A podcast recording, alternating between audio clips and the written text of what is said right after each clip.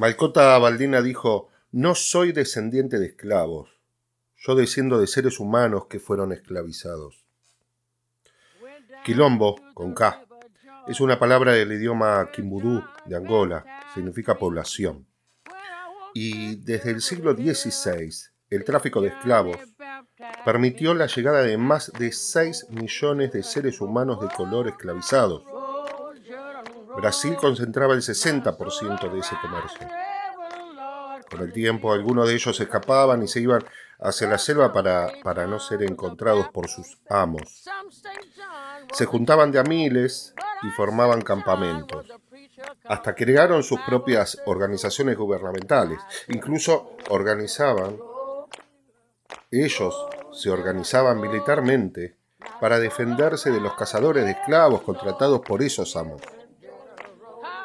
En esos tiempos los portugueses se referían a ellos como quilombo de población y le daban una connotación negativa al hablar de un lugar salvaje.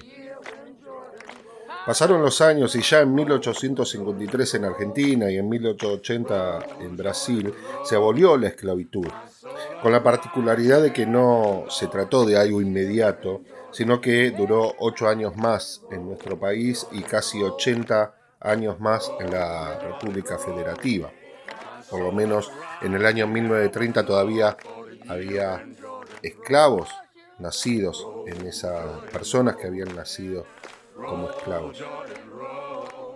A fines del siglo XIX en Argentina se le daba el nombre de quilombo con Q a los prostíbulos del puerto y entró como un vocablo del lunfardo, en tanto en esos lugares las mujeres que predominaban eran de color.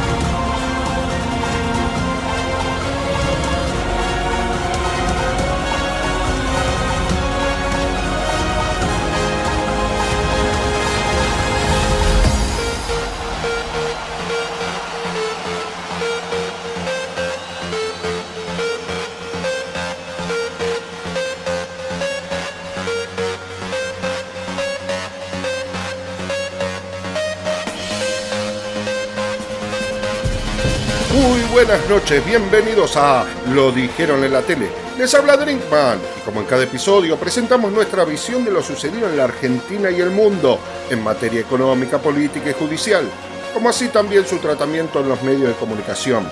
Esos que les encanta sembrar el odio y el hartazgo al punto tal que te irrites, momento en el cual te señalarán como un violento golpista.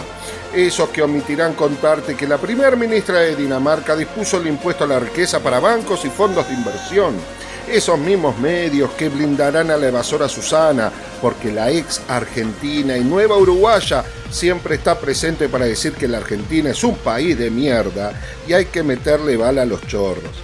Son los medios que llorarán junto a vos por lo mal que la pasa el agropecuario, su pobreza, pero no te cuentan que para comprar un tractor en el gobierno de Fatiga necesitaban 160 quintales de granos y hoy solamente 80.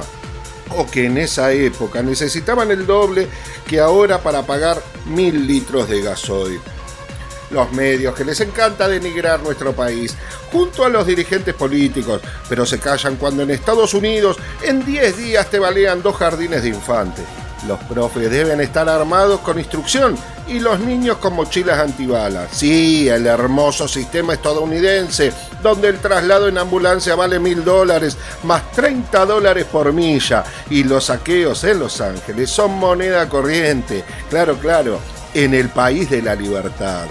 Los medios que siguen inflando cada tanto el libertario misógino, que se siente identificado con la dama de hierro y odia la casta política. Pero el otro día viajó Gratarol a un acto partidario con pasajes del Congreso.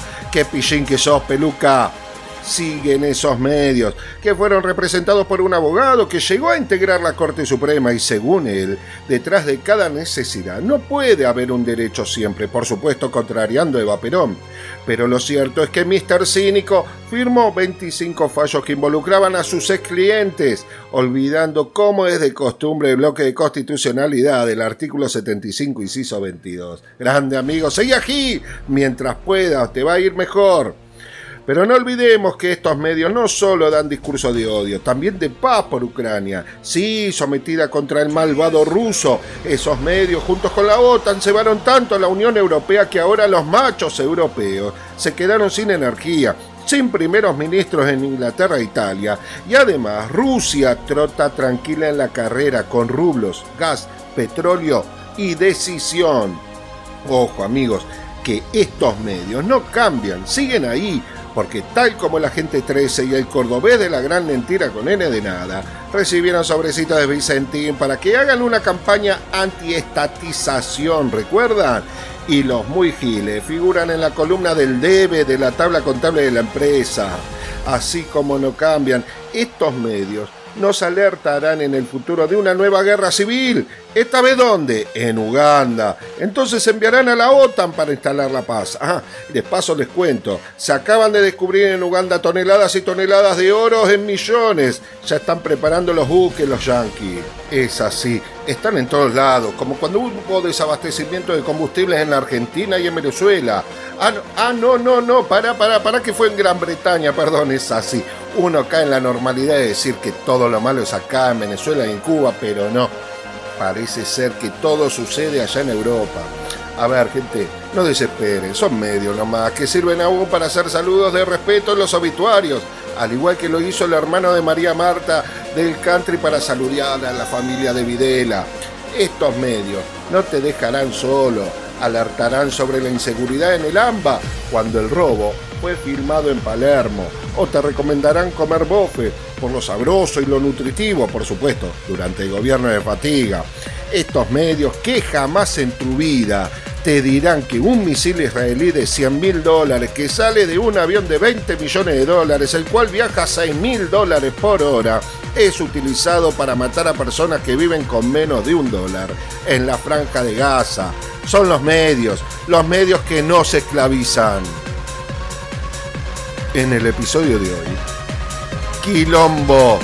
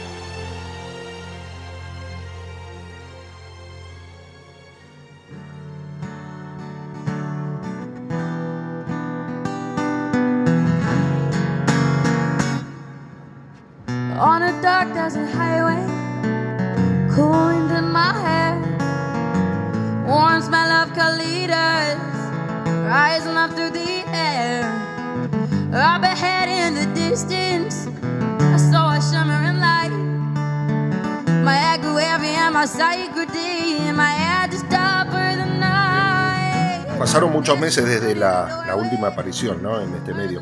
La caída política y económica en el país doblegaron la motivación de contraargumentar o de poner en evidencia la mentira, la maldad de aquellos que solo accionan y oprimen a la sociedad en general y en beneficio propio, ¿no? Sin importar la bandera del Estado que se trate o de qué partido político. Pero los comicios, chorreando sangre del poder real, bajaron los brazos esperando el milagro que en algún momento salga el sol para todos los habitantes del país. En ese interín, en estos meses, sucedieron cientos de cosas, pasaron cosas. Por nombrar alguna de ellas, se casó el gordito golpista y en la mesa principal de la fiesta estaban invitados Chano y Fatiga. Hablando de Fatiga, lo encontraron dando clase en una universidad de Florida. Creo que era de cómo pelar naranjas la clase. No lo tengo muy en claro, pero sí tengo algo en claro que los padres que pagaron miles de dólares para que sus hijos fueran a esa universidad deben estar recontentos con el plan académico. Ahora, volviendo a los hechos de estos meses, se descubrió la millonaria evasión también de la diva del teléfono, que hoy debe casi 50 millones de pesos al Estado. O el cantante de cumbia, que opina en la tele como si fuese un terrateniente. Bueno, dijo que puede hacer mejores canciones que el indio. En un momento todos estuvimos en contra, parece ser, ¿no? Que fue en un momento, ahora le digo, porque todos estuvimos en contra de la violencia y el maltrato contra las mujeres, ¿no? Pero bueno, solo fue hasta que el violento resultó ser aquel que usa la camiseta 22 en Boca. Ahí nos quedamos callados y no decimos nada. En el medio estafaron al pelado liberal, el experto, Piola, que se la sabe toda.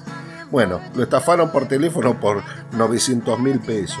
Incluso después, Tatú de la Isla de la Fantasía, junto al libertario misógino, el otro, el Peluca, propusieron a la prioridad, ¿no? De que exista una prioridad de trasplante de órganos para aquellos que pudieran pagarlo. Esa es genial, porque incluso hay una película de ciencia ficción que trata sobre un mundo con esa normalidad de la compra de órganos. Pero el tema es que hasta en esa película había mejores mensajes que estos dos hombres de hojalata sin corazón. Bueno, después en materia de guerra, la hipocresía, nos encontramos con que había un partido previsto de la UEFA entre Rusia e Israel, partido de fútbol, donde por supuesto lo suspendieron, descalificaron a Rusia por el tema de la guerra con Ucrania y le dieron el partido ganado a Israel, señores. Sí, increíble. Increíble porque todo esto fue al mismo tiempo que Israel bombardeaba y sigue bombardeando Siria y Palestina.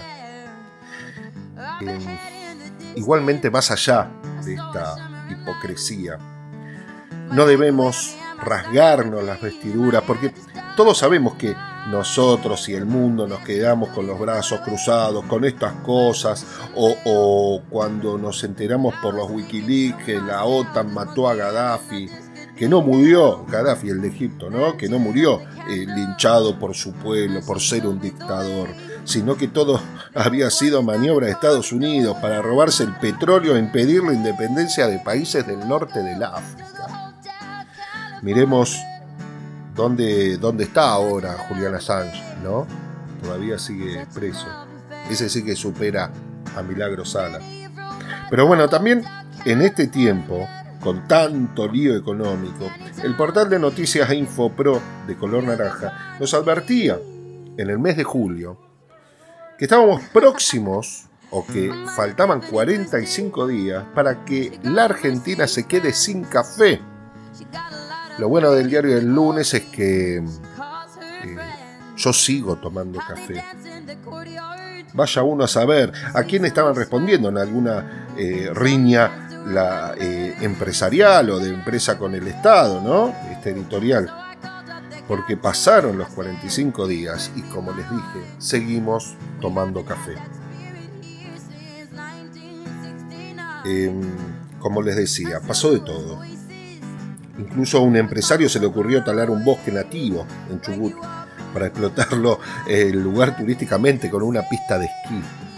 Por supuesto fue multado con una millonada en pesos, pero vamos a pensar un poco. Si al comenzar esta columna al hablar de maldad, no pensaron internamente como que estaba exagerando, ¿no? ¿Qué le pasa a este loco que habla de maldad? Bueno, ahora después de escuchar esto, algunas de estas cosas, ¿no? Como lo del jugador de Boca, el tráfico de órganos, la guerra y no guerra, ¿no? Todas las que nos venden en el mundo, lo de Assange, todavía preso. Dígame si luego de escuchar alguna de estas centenas de cosas que sucedieron, no se puede hablar de maldad.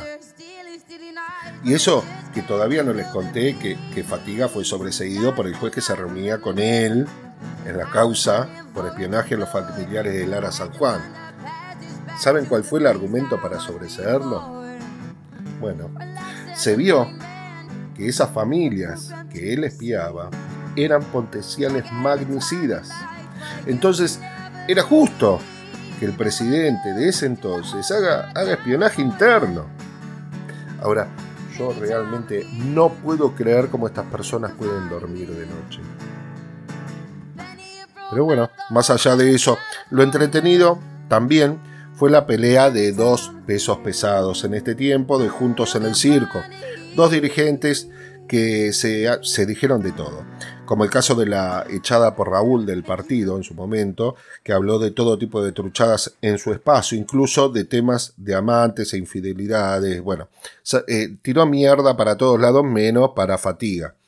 Y ahí le salió al cruce el señor feudal del altiplano, que le recordó que en lugar de hablar de esas cosas debiera mencionar la cuestión del correo de Fatiga, la forma que se tomó la deuda con el FMI por $45 mil millones y la fuga de todo ese crédito que había entrado. Se armó un quilombo de novela entre ellos dos. Ahí sí que se había armado la gorda y no había intervenido nadie del oficialismo, sino que fue dentro de sus espacios. Era todo de la oposición, pero bueno, así es lo que sucedía dentro del espacio de Juntos en el Circo.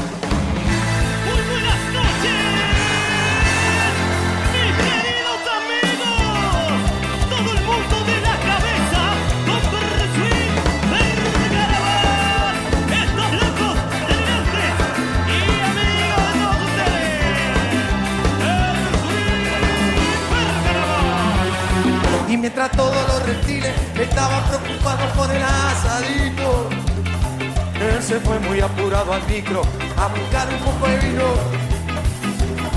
Y para disimular, mordió un cacho de pan que luego lo metió en el bolsillo. Para darse cuenta, te digo, no hay que ser muy pillo. Devolver la bolsa, devolver la bolsa, devolverle un grito. Generosidad. Si esta noche la bolsita no aparece, la monada se enloquece. Ven y entrega la camerusa ahora, te vamos a perdonar. Desde julio sucedieron otros hechos en materia económica de relevancia. Con motivo de la renuncia inesperada, entre comillas, de Martín Guzmán, la suba del dólar blue y financiero, la suba exorbitante de precios ante la falta de precios y presión de los formadores de precios, del campo y de los medios hacia el gobierno para que haya una devaluación del peso con relación al dólar oficial. En el medio se nombraba a Takis como ministra de Economía, quien, si bien mantenía una postura técnica sobre la estrategia a seguir, en línea al acuerdo con el fondo, no se iba a tratar con un cambio político que le dé, como le dicen en la tele, señales al mercado, como le gusta decir a los economistas. Pero por ese motivo, a las casi 3 semanas de ser nombrada, la bajan y designan como ministro de Economía, Producción, Agricultura, Pesca y Ganadería, a quien se desempeñaba como presidente de la Cámara de Diputados. Ahora, se trataba de una designación política, donde se le daba un cheque en blanco a Sergio Tomás para que él haga lo que sea necesario, porque él aspira a ser presidente. Era una vía libre para trabajar, el ajuste al cual nos había sometido desde el inicio Guzmán con el acuerdo con el FMI y utilizar ese desempeño como campaña política para la presidencia del 2023. Incluso el actuar de todos ellos, tanto durante la salida de la función como con posterioridad, evidenció que los reclamos de la vicepresidenta no eran cuestiones aisladas ni de caprichos, sino que cuando hablaba de caballo de Troya se estaba hablando de todos estos actores. Porque ella empezó hablando de que se estaban despilfarrando reservas, a pesar de haber superávit, las reservas del Banco Central, cosa que ahora la tenemos prácticamente vacía. También hablaba de el uso de la lapicera, se lo decía el presidente, que use la lapicera con los funcionarios que deben hacer lo que deben hacer. Después también habló del tema del off the record, esa buenísima, porque habló del off the record y a las horas salió el que era en ese momento el ministro de Producción hablando y haciendo campaña en contra en off the record. Y salió a la luz, se la mandaron por todos lados. Y después el tema del Festival de las Importaciones, que tenía que ver con esas sobrefacturaciones que hacían las empresas importadoras o las medidas cautelares y que después parecía que se alquilaban o se vendían para importar cosas que no eran necesarias y por demás. Devolver la bolsa, devolver la bolsa, devolver un grito, su generosidad, devolver la bolsa, devolver la bolsa, devolver un grito, su generosidad.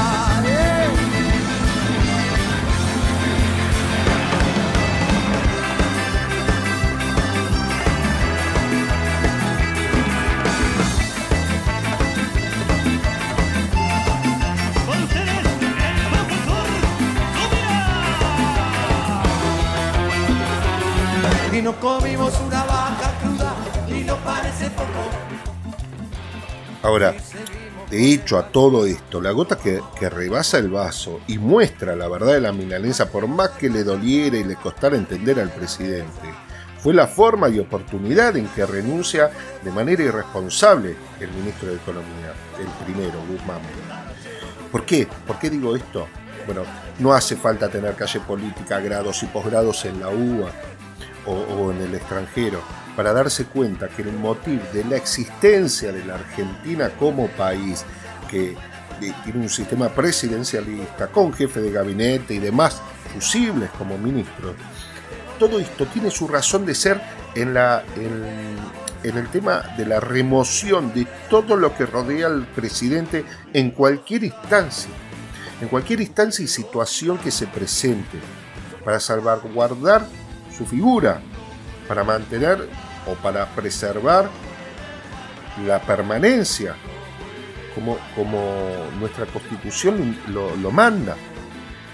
Todo esto en función de garantizar la democracia y la durabilidad de los gobiernos. Entonces, dicho todo esto, se sabe muy bien que, si bien existen todas estas previsiones por historia de la Argentina misma, más allá de lo que se indique, el poder va a residir donde el pueblo y el mercado creen que reside, casi siempre en la centralidad de quien maneje la economía, salvo que se tenga un jefe de gabinete muy fuerte o un presidente muy fuerte que manejen la economía. Siempre la centralidad va a radicar en la economía. Ahora, en este caso, nos encontramos con un ministro que había sido ratificado días antes por el presidente, que en un acto histérico presenta una renuncia que ya tenía escrita y prevista semanas anteriores. Por eso las comillas que yo dije al principio, ¿no? De la renuncia inesperada. ¿Por qué? ¿Por qué esto? ¿Por qué la tenía escrita? Bueno, porque su decisión de renunciar estaba tomada. No comunicada, estaba tomada. Solo su esfera interior buscaba cumplir con la primer parte del reacuerdo que se había hecho con el FMI a principio de año, y después se iba a ir, porque él, al igual que otros, sabía de buena mano que el objetivo del poder real era entorpecer de sobremanera cualquier intento de gobernabilidad que le quedara al presidente, sea con la no liquidación del campo, las corridas motivadas por los medios, el contrabando existente para exportar, la sobrefacturación para importar, la oposición y su aprovechamiento de la situación pésima que hay en el país, y lo que salta ahora, ¿no? Que no se vio en su momento el plan pergeniado por el Círculo Pierno de Olluna con la actuación del fiscal e intento de proscripción de Cristina Fernández. Imagine me and you, I do. I think about you day and night. It's only right to think about the one I love and hold them tight, so we'll be together. If I could call you up and miss the dime, would you say you belong to me and ease my mind? Imagine how the world could be so very fine, so happy together. I can't see me loving nobody but you for all my life. When you're with me, baby, the skies will be blue for all my life. Me, you, and you and me, no matter how they toss the dice, it had to be. A ver, hay veces que con el diario del lunes las cosas se ven claramente, pero solo cuando nos preguntamos, como siempre digo, ¿qué pasó ayer? No por nada presenta una renuncia pegando un portazo al momento que hablaba la figura máxima del espacio del oficialismo, con un escrito de más de 7 carillas que, como les dije, ya estaba redactado, actualizado, como quien lleva siempre listo el currículum, ¿vieron? Para presentar ante la primera oportunidad que se tenga. Bueno, él ya lo tenía listo. Al pibe lo que le faltó fue política. Sabía de la falta de dólares que iba a tener la Argentina porque ya se le había avisado. Por eso ese retiro intempestivo. Él tenía diálogo con todos los sectores, no es que lo adivinó. Ahora, luego de todo eso, sea estrategia o no estrategia, se utilizó a Batakis como verdadero fusible para estudiar verdaderamente si la designación posterior de Sergio Tomás era viable. No por aceptación de Cristina, sino como tercer opción al mercado. Batakis fue parte de una negociación donde se esperó que el mercado responda mal, porque era lo que iba a suceder. Tal como respondió, de manera que el grito de que el cambio debía ser político y no técnico se escuche al punto tal que al mercado no le iban a quedar más excusas. Después, bueno, lo que conocemos. Llega Massa con la unificación de los 3 ministerios que debieran estar articulados, políticas de ajustes, tarifas o segmentación, lo como más te guste llamarlo, pero bueno, no es otra cosa que eso, y esperar a que quienes tengan que liquidar dejen de decir que no caprichosamente y cambiar algunas políticas económicas centrales relativas al contrabando, blanqueo, transformación de planes en empleo, de todo. Ahora, todo de manera que la discusión hoy sea, porque es lo que se está discutiendo en este momento, si Massa es el ajuste. ¿Massa es el ajuste? ¿O es el ajuste que nos dejó Guzmán por el acuerdo con el FMI? Si es eso, ¿es el ajuste de Guzmán? ¿O son los $45 mil millones que le debemos al FMI por culpa del fucking fatiga y hoy hay que adecuarse a eso? La verdad es que yo no creo que se vea como el ajuste de Massa, porque si bien no está haciendo cosas muy distintas a las que planteaba Guzmán, de hecho creo que aprieta más la tuerca, El tema es que lo que se hace es con un poco más de espalda política. No vamos a comparar a Guzmán con Massa. Y ojo, esto no es que fue apoyado en febrero del 2022 por el kirchnerismo, porque vamos a recordar que Máximo Kirchner renunció a la presidencia del bloque diciendo que no podía pedir a su bloque que se vote a algo que él estaba en contra, que era el acuerdo que se había llegado con el FMI.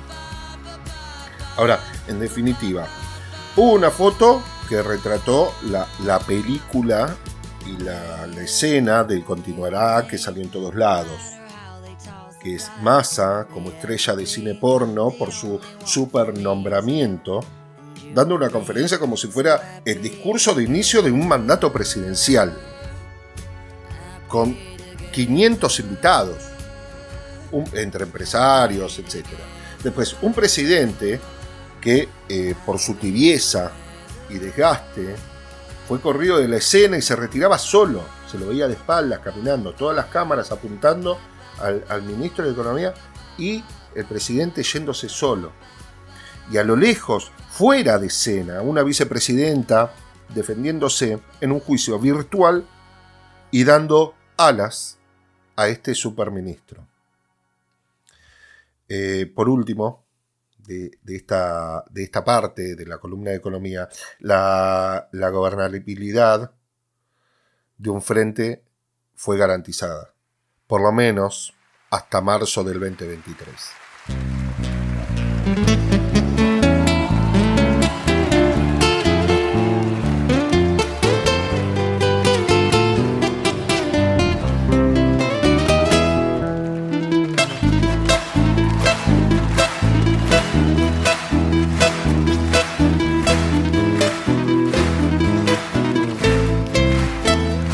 La villerita, rancho de lata, cartón y chapa, pinta sus labios, vaina su pelo, rubio dorado, recién teñido, que ayer fue negro, tacos de engaño. Ahí tenés a los tractores que están llegando a la ciudad de Buenos Aires a pesar del precio del gasoil,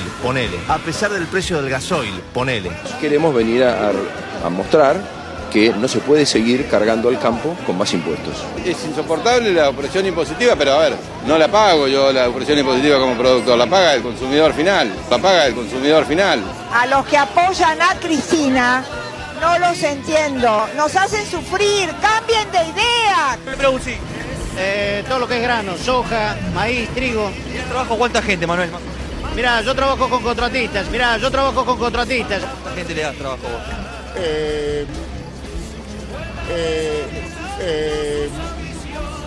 ¿Obligaciones para pagar los sueldos y eso, por ejemplo? No. Yo no tengo campo. Claudia. ¿De dónde es Claudia usted?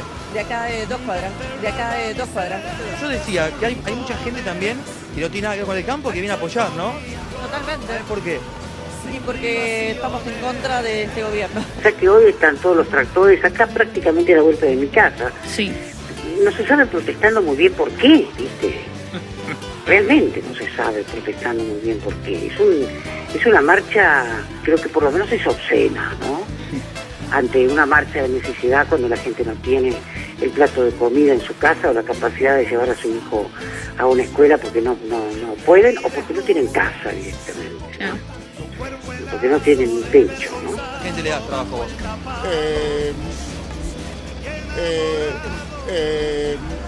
Por 2 centavos, el mismo juez que te ha condenado.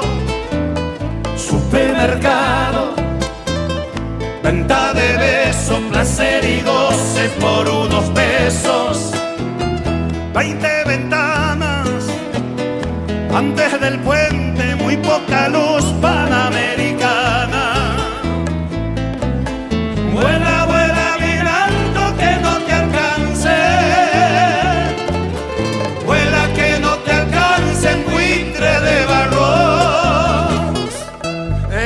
Que solamente tiran el carro. 8:40, hay que borrarlo. Vuela, bien alto. Qué loco escuchar esto de cuando se hizo en abril, creo que fue en abril. el tractorazo, ¿no? Ahora, existe un saber que el campo está integrado por dos grupos. Uno mayoritario de tradición, historia familiar, con adquisiciones dudosas desde la colonia e inicio de la República, y otro grupo más de profesionales de ciencias económicas o de derechos, jóvenes, de no más de 55 o 60 años, que con alguna diferencia que encontraron a lo largo de su carrera, decidieron invertir en la compra de ganado, campos y trabajar sus inversiones desde ese sector, ¿no? Ahora, ambos grupos se llenaron de dinero durante este gobierno. De eso no cabe duda. Independientemente de la pandemia, la guerra, las retenciones, ambos grupos tuvieron mucho más ganancias que la que tuvieron durante el gobierno de Fatiga. Como les comenté al principio de este episodio, en el año 2019 se necesitaban 160 quintales de lo que sea para comprar un tractor. Hoy con 80 quintales es suficiente, la mitad. Si lo llevamos al gasoil, en ese mismo año, en 2019, se necesitaron 45 quintales de granos para comprar 1.000 litros de gasoil. Y hoy, con 23 quintales es suficiente. Seguimos hablando de la mitad. Ahora, al segundo grupo, el del, vamos a decirle, el yuppie, pero no, el profesional que es novato en el tema y recién empieza y se hizo una diferencia y se compró el campo. A ese grupo no le interesa quién gobierne, siempre que su negocio funcione de la mejor manera posible, con la renta esperada y mucho más también. Ahora, para el primer grupo, el tradicional, la familia histórica, el Charles Ingalls de derecha recalcitrante, prefiere perder dinero antes que ser gobernado por el peronismo o un frente populista. Vamos a escuchar por qué. Lamentablemente tuvimos que llegar a poner las retenciones porque tenemos un país quebrado, pero son muchos, no solamente el campo, muchos producciones exportadoras van a pagar retenciones. En este caso, escuchamos a un dirigente del campo conocido por sus cortes de rutas en el año 2008 contra las retenciones, que se le había roto uno de sus dientes, ¿se acuerdan? Donde acá tiene una opinión sobre las retenciones al campo durante el gobierno de Fatiga y otra muy distinta en la actualidad. Realmente acá uno verdaderamente se da cuenta que la posición de negociación del campo es caprichosa en todo sentido, por más beneficios que se les dé. Aún quitando las retenciones, su objetivo es otro, y que se termine este gobierno. Por eso, ellos van a utilizar el discurso de la devaluación y el dólar oficial contra los $500 que vale la soja, y vos vas a llorar como si fueras el mismo terrateniente cuando en realidad sos un desclasado que pide que haya más pobre. Porque la devaluación implica eso, más pobres. Y repetís, todos somos el campo, yo soy Vicentini. Bueno, a ver, el campo es la familia Inga que tiene 7 de cada 10 peones sin registrar. Les pagan 2 mangos, contrabandea granos subfacturando y triangulando vía Paraguay. Ojo, no se olvidan nunca de poner la bandera argentina en los tractores cuando vienen a reclamar acá a la capital federal y empiezan a gritar ¡Viva la patria! Pensemos un poco sobre lo que es el proteccionismo o presencia estatal y escuchemos lo que dice lo que se dice en este documental de la televisión alemana. Y es que los alemanes, como todas las naciones industrializadas, hemos crecido solo porque al principio nos protegimos férreamente contra la competencia, aunque ahora no nos guste hablar de ello. Sin el proteccionismo nunca hubiéramos sido un país industrializado. Durante el Imperio, Bismarck cerró las fronteras para impedir la entrada de madera y cereales rusos. También los ingleses se protegieron. Ellos fueron los que inventaron la etiqueta Made in Germany para que los británicos identificaran los cuchillos alemanes más baratos. Que ese Made in Germany acabara siendo algo positivo es una gran ironía. Los países enarbolan el libre comercio cuando son especialmente competitivos y solo para los sectores donde ellos son muy competitivos. En aquellos sectores donde no lo son, aplican el proteccionismo, por ejemplo, en Europa con la agricultura. Claramente, cuando se habla de libre comercio, no estamos en el caso del viva la pepa sin control ni intervención del Estado. Incluso el libre comercio se defiende en áreas competitivas, por lo menos en este caso se ve en Alemania, y el proteccionismo en donde no son competitivos. Yo no me puedo identificar con el campo porque yo no soy el campo, porque no contrabandeo, no evado, soy asalariado, no esclavizo peones rurales ni enveneno la tierra con glifosato.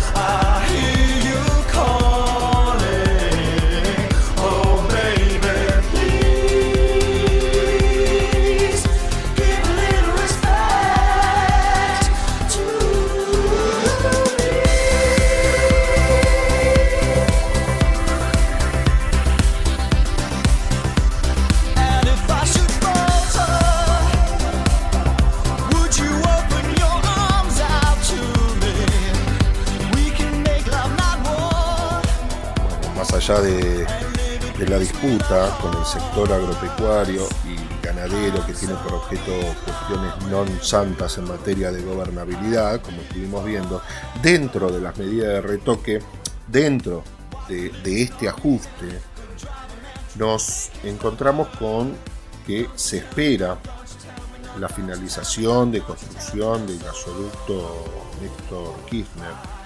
Ya vimos su importancia en estos tiempos de guerra, porque como por la forma, ¿no?, en que se están arrepintiendo de la toma de postura en contra de Rusia, de todos los países europeos. Por otro lado, se intenta reflotar el tema de la ley a la renta inesperada para ganancias superiores a 1.000 millones de pesos durante el 2021, el año pasado. Estamos hablando de un 3,2% de la población. Así que, bueno, amigo desclasado, tampoco entras en esta. Así que, por favor, no te pongas la camiseta de todos somos, Oye Sui, Techint, Arcor, Coto, La Anónima, Globato, BGH, no sé. Ponete la camiseta de tu familia que patea para el otro arco, no la de todas esas empresas. Y no te olvides que a Pato, la del Partido Amarillo, no le molestó sacar del 13% a los jubilados en el año 2001, pero sí le molesta sacarle el 1,25% a los multimillonarios. No nos olvidemos tampoco que la deuda que tenemos con el FMI, tomada por fatiga, por 45.000 millones de dólares, que ya conocemos todo el cuentito, esa deuda equivale al 61% de la deuda mundial con el FMI, ¿entendés? Más de la mitad. De lo que le debe todo el mundo al FMI, nosotros le debemos más de la mitad. Así que no te olvides de los 500 millones de dólares de Molinos, 200 millones de Cargill, 160 de Vicentín, 124 de Ledesma, 17 de La Serenísima y Lo digo y me cuesta creerlo, pero no te olvides de todos esos que se fugaron.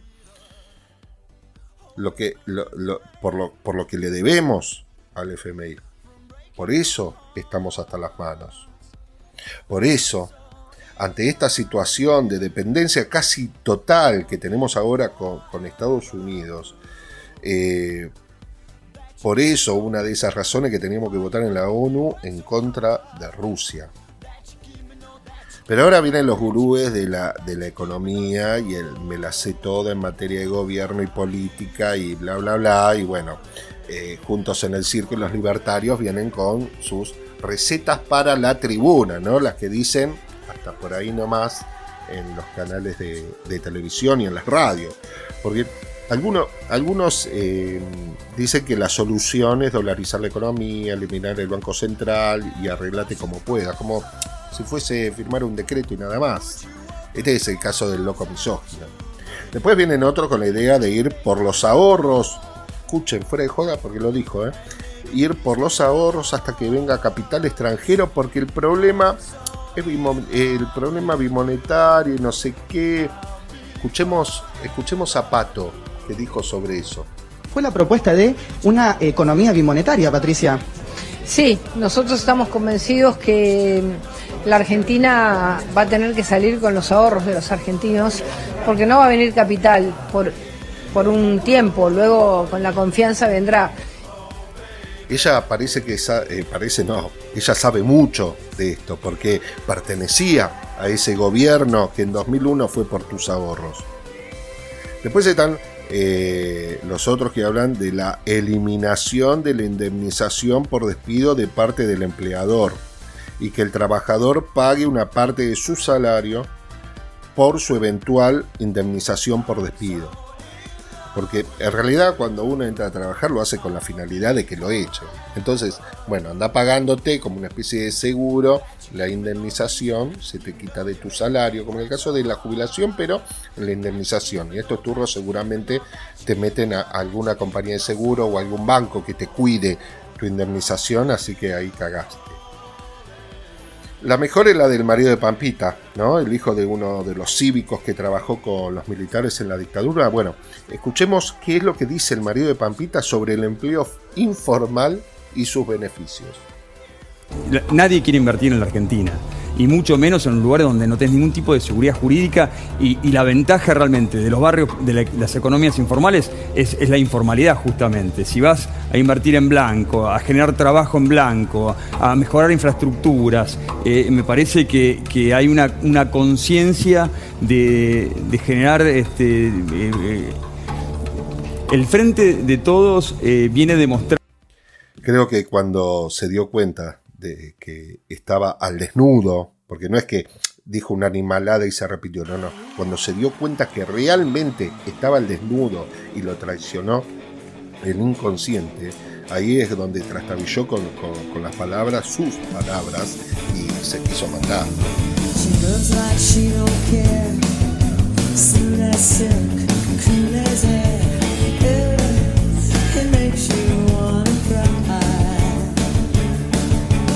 Doesn't know your name and your heart beats like a subway train. Ooh, it makes you wanna die. Ooh, don't you wanna make her? And don't you wanna take her home?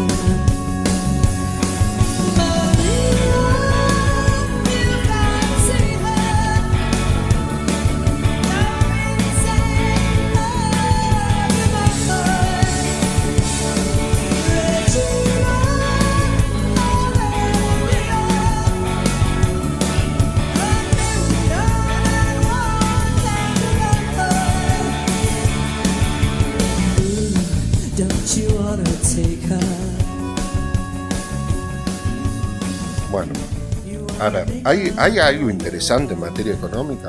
Son todas pálidas. Bueno, sí, por ejemplo, el proyecto de cambiar los planes sociales por empleo formal. Estamos hablando de lo que creó Fatiga, que más que asistencialismo terminaron siendo una limosna. Por eso la idea de convertirlo en trabajo registrado.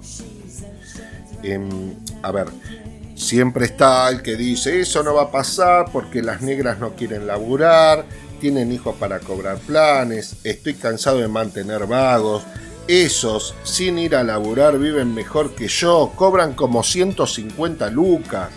¿Nunca escucharon eso? O tal vez lo dicen ustedes mismos, pero nunca escucharon esas expresiones tan desacertadas como desagradables de quienes hablan sin saber lo que dicen o te cuentan un caso que conocieron a través de otro comentario de una vieja que estaba al pedo en la cola de la verdulería, de no sé quién que vive con el plan y se va de vacaciones con el previaje y le falta decir que se iba al exterior, ¿no? Al Caribe con ese previaje. Esa es otra discusión que alguna vez tuve de previaje 1 que estaba legislado, me decían que estaba legislado para ir al exterior, mentira total, que cuando la refuté mostrando la ley publicada y reglamentada en el boletín oficial, después me salió con lo contrario. Saltó diciendo, no, en realidad lo facturaban de otra manera para hacerlo parecer y que entonces, bueno, en fin, la pavada misma. Que si realmente era así, era una truchada, no que haya sido una ley para facilitar la fuga de dólares al exterior, era todo lo contrario. De hecho, hubo una discusión sobre eso el año pasado.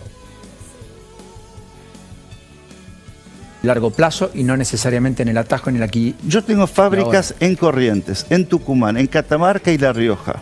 ¿4 fábricas? No, tengo 14 fábricas. 14 en todo el país, con 1.500 empleados. Exacto. No, la gente que tengo yo en La Rioja, en Catamarca, en Tucumán, en Corrientes, son espectaculares. O sea, no es cierto que la productividad de la Argentina es producto que el argentino no quiere trabajar. Trabaja y trabaja muy bien. Siempre y cuando tenga incentivos. Pero si no le pagan, no trabaja. Si no le pagan, no se alimenta. Y si no se alimenta, no se educa. Y si le baja la salud. Bueno, volviendo al tema. Escuchamos recién a Teddy Karagosyan, ¿no? Un empresario textil argentino. Es curiosa, ¿no? La concepción que tiene. No todos los empresarios piensan igual. Por eso yo digo que esto tiene que ver con una cuestión de buena onda, no de mala leche, sino de buena onda, de ser solidario, de ser... no por ser empresario sos un hijo de puta. Todo lo contrario. Lástima que la derecha tiene un discurso totalmente contrario a todo esto. Volviendo al tema, como iniciamos la cuestión de los planes, de negros y negras que reciben un plan, no gente argentina o extranjero que reside en Argentina, sino que para ellos son negros y negras que tienen hijos para cobrar planes, no laburar y vivir mejor que nosotros. Con ese discurso entró en la bolsa la gran idea de la oposición de sacarle el plan a quien corte la calle, o sea, el piquetero, y no cumpla con la ley. Porque no nos gusta que vayan a reclamar a la 9 de julio. Son piqueteros, negros y feos. Falta que digan eso. En algún momento está tan envalentonada esa derecha, ese sector, que en algún momento ya van a salir del armario y lo van a decir porque necesitan salir del closet. Pero bueno, por momentos tratan de equiparar la asignación universal por hijo como si fuera un plan. Cosa que cobran todos los asalariados por debajo del mínimo no imponible. Ahora, y el caso de embarazarse para cobrar la asignación también, bueno, esa es otra, ¿no? Otra mentira más. Pero bueno, no solo porque se hablaría del nivel de ignorancia que se contrapone con el nivel de cálculo estratégico que tendría la mujer. Y te quieren vender, ¿no? Sobre esa mujer que ella se sienta a pensar que va a tener otro hijo para cobrar un plan, un suculento plan. ¿Se entiende el nivel de estupidez? Les digo algo sobre esto, ¿no? Porque según números oficiales, el 80% de quienes cobran la asignación solamente tienen 2 hijos. El resto, el 20% restante, llega hasta 5, pero no que hay 20% de los que cobran que tienen 5 hijos, sino que llegan hasta 5 según sea el caso. O sea, realmente es hora de dejar de decir pavadas. En un momento, bueno, vamos a ir sobre eso, pero la Inmobiliaria de Buenos Aires, el ex Luthor, dispuso sacarle el plan a la familia del niño o niña que falte a la escuela. Esa es terrible. Después la vamos a ver. Ahora, acá tenemos algo interesante que nos va a decir el cocinero del sur. Cuento, en la elección pasada, después de las PASO, salieron con sus pecheras de la Cámpora a entregar subsidios y planes libremente. ¿Y qué le decían a la gente? No entiendo, ¿cómo libremente? Planes o programas nacionales de desarrollo social, entregándolos libremente a mujeres, por ejemplo, en violencia de género. Los entregaban, decían que para, no entiendo. ¿Cómo? No entiendo. Un plan que se llama Acompañar, por ejemplo. Pero que y salían con la pechera a la Cámpora a entregar planes de... Sí, totalmente, digamos, político, politizado. Entonces, dame los documentos de las mujeres de la casa, tomaba los datos sin ninguna denuncia, además, para acompañar a mujeres en violencia de género. Le daban a todos. Entonces, ¿cuál era el mensaje? Era, mirá que si perdemos, esto se acaba. Esto creo que lo hemos escuchado cientos de veces, pero bueno. ¿Vos lo viste eso? ¿Lo comprobaron? Lo cuentan los vecinos cuando yo voy a los barrios. Yo estuve en El Monte, que es el barrio que está pegado a la autopista, el barrio popular que está pegado a la autopista. Es la primer barrio asentamiento de Quilmes, que creció muchísimo. Y esto me decían las mujeres. A todas le entregaron, le planteaban si querían recibir esa plata, que eran 32.000 pesos.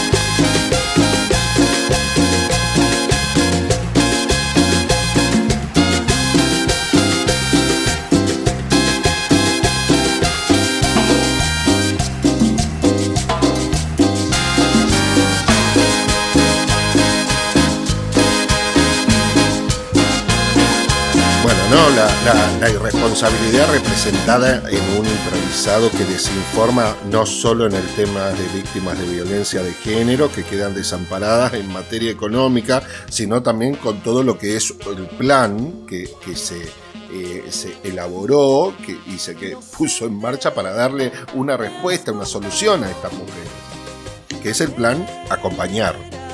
Porque ese plan... Esto es interesante, porque el tipo dice cosas que son totalmente mentiras. Ese plan solo se puede obtener a través del ANSES, no como un caramelo que se compra en el kiosco y que te lo vende la Cámpora. Tenés que ir al ANSES, y es un trámite administrativo, como cualquier otro trámite. Ahora, igualmente, esto es interesante, ¿no? Porque ante la pregunta de Fanta, acá hizo buena pregunta, ¿no? De cómo es que sabe que sucede esto y que la Cámpora te da el plan y te dice hasta cuándo lo vas a tener, etcétera. Le pregunta cómo sabe eso. Siempre, como otros, van a tener la misma respuesta: el me lo contaron, o sea que se lo cuentan. ¿Estás seguro? Y si está seguro, ¿hace denuncia? ¿Por qué no hace denuncia? Si fue o es, no sé qué, será ahora funcionario. Dale, man, que te pongo la carita de Guandanara con la hermana, ¿no? Con Zaira. Increíble la sarta de mentiras. Pero volviendo al eje central de qué hacer con estos planeros, leí algo de Moria Kazan, entiendo que es de ella, que me hizo pensar y me hizo dar cuenta el nivel de falacia y topos que se manejan con el tema de los planes sociales, como lo veníamos hablando hasta recién, ¿no? Porque ella dijo algo que está buenísimo. Dice, chicos, si creen que la gente prefiere cobrar planes antes que trabajar, dejen de laburar y cobren planes. Después nos cuentan qué onda la fiesta. La verdad que mejor imposible haberlo dicho. Ahora, un paréntesis sobre esto, ¿no? Deberíamos hacer un rejunte de firmas y poner un empeño para que en la facultad se estudie filosofía con frases del Diego y de Moria Kazan, ¿no? Sería fantástico. Pero bueno, hablando en serio, esto se contrapone con la mala leche de la periodista que enfrentó a una mujer que cobra un plan con otra que trabajaba de empleada doméstica. Y a la primera, la empleada a la que cobraba el plan, la periodista le decía, ¿ves? Ella cobra 20 mil pesos por un trabajo fijo en una casa de familia, pero es digno. Se entiende lo que es para esa periodista del azulgrana la dignidad de otra persona, ¿no? Porque claro, es de otra persona, porque seguramente ella no consideraría digno trabajar por 20 mil pesos. Es como el que se quejaba por perder una cosecha de limones porque no conseguía peones rurales con ganas de trabajar. Claro, ¿cómo va a encontrar peones rurales con ganas de laburar cuando el tipo tenía un problema de pagar o les ofrecía miseria como un salario?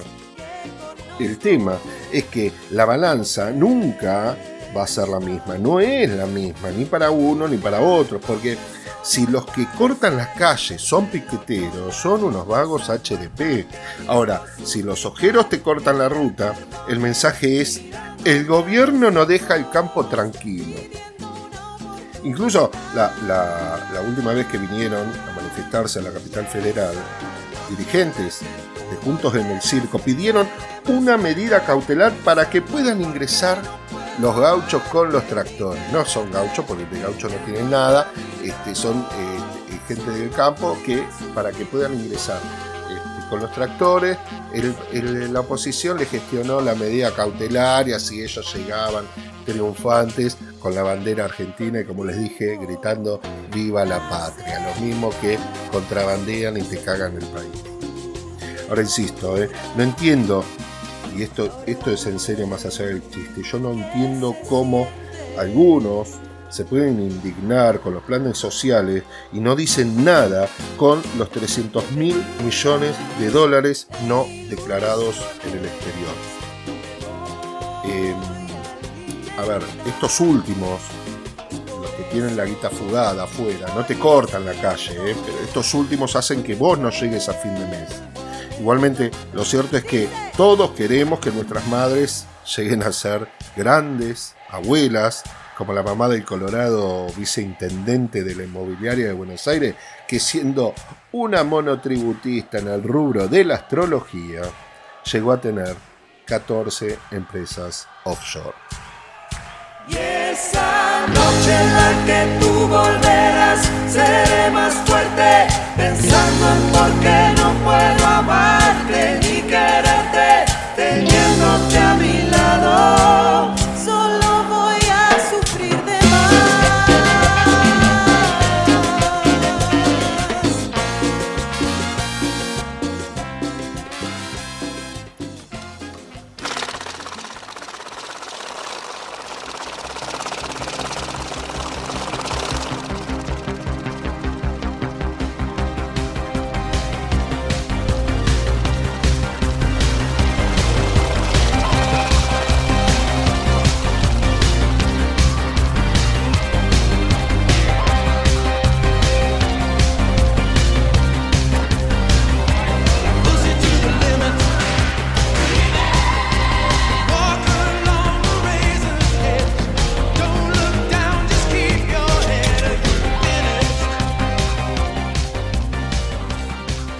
El intendente de la inmobiliaria de Buenos Aires está a full con la campaña presidencial.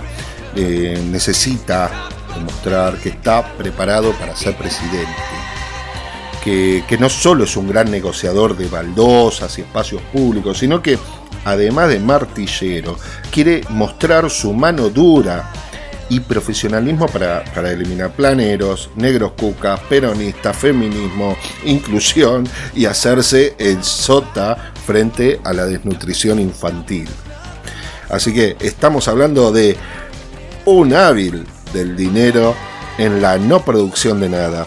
Un hábil del dinero para cobrarte por tener tarjeta de crédito. Porque el centralismo económico hace que tu tarjeta sea emitida en la ciudad. El que te da vuelta a cualquier discusión con ayuda de los medios que lo blindan, y si no es suficiente te tilda de violento y te manda a la policía municipal para que te discipline y te cague bien a trompadas. Damas y caballeros, hablamos del único, del más grande, del Bill Gates argento, el pelado Lex Luthor. Sí, el genio no para de hacer de la suya y prometió bajar los impuestos a los vecinos si la Corte Suprema de Justicia de Nación le devuelve los fondos que no le corresponden por la Policía Municipal, que ya recibía de antes, que le regaló Fatiga en su momento, que no le correspondían, que regularizó Alberto después y que por eso te cobra impuesto a la tarjeta de crédito. Un animal de la usura el chabón.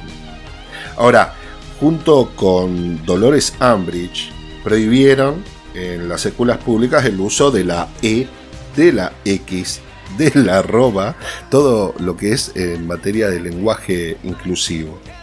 Ahora, yo ahí hago un chon, ¿no? Necesito hacer un parate acá porque me parece que la estupidez de ver a Alberto Fernández, ¿no?, nuestro presidente, tratar de congraciarse con la gente, hablando con Les y haciéndose el mismo un quilombo que me haría yo si intentara hacerlo, lío de palabras, ¿no?, de frases, pero bueno, no entiendo que sea una pavada, pero no podés prohibir la evolución o involución del ser humano.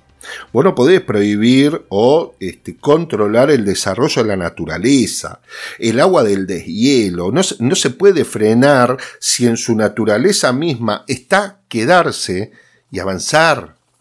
No se puede hacer nada contra eso. Si hay algo que nos enseñó la historia y Darwin, es que no se puede manejar lo inmanejable, y si intentás frenar el lenguaje inclusivo, te vas a enfrentar contra la pared del autoritarismo. Ese autoritarismo que dice, te lo prohíbo porque sí. Igualmente, convengamos que su manejo es así para todo, ¿no?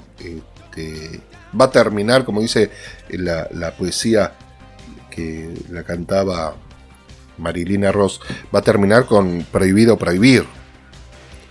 Se ven infinidad de veces a la gente en situación de calle, por ejemplo, siendo arreada como ganado para barrios que estén fuera de Recoleta. Esa es otra gran prohibición. Vos podés estar en situación de calle si querés, pero no podés estar en Recoleta, no podés estar en Palermo, no podés estar en Zona Norte, Belgrano, etc. Vos tenés que estar en otros barrios, Montserrat, Tribunales. Incluso se ven los camiones de basura aplastando, ¿no?, que se le meten adentro los colchones de estas personas que viven en la calle. Por eso no nos extrañan que estén, tampoco, otra buenísima de él, echando a trabajadores de salud, ¿no? Todos los que fueron contratados durante la pandemia y que laburaron dando la vida durante ese momento terrible que pasamos en el mundo, al igual que en el caso del Durán, bueno, él los está rajando. Igual si protesta después los mata a palos como a él le encanta. Porque hay que poner orden. Últimamente viene, esa es la frase, su frase de cabecera.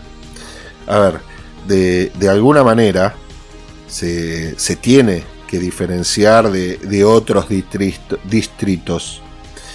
Imaginen que la inmobiliaria de Buenos Aires tiene un déficit de $7.600 millones porque no produce nada. Entonces, ¿qué puede producir la inmobiliaria de Buenos Aires? Y bueno, que produzca orden, violencia y cagada a palo.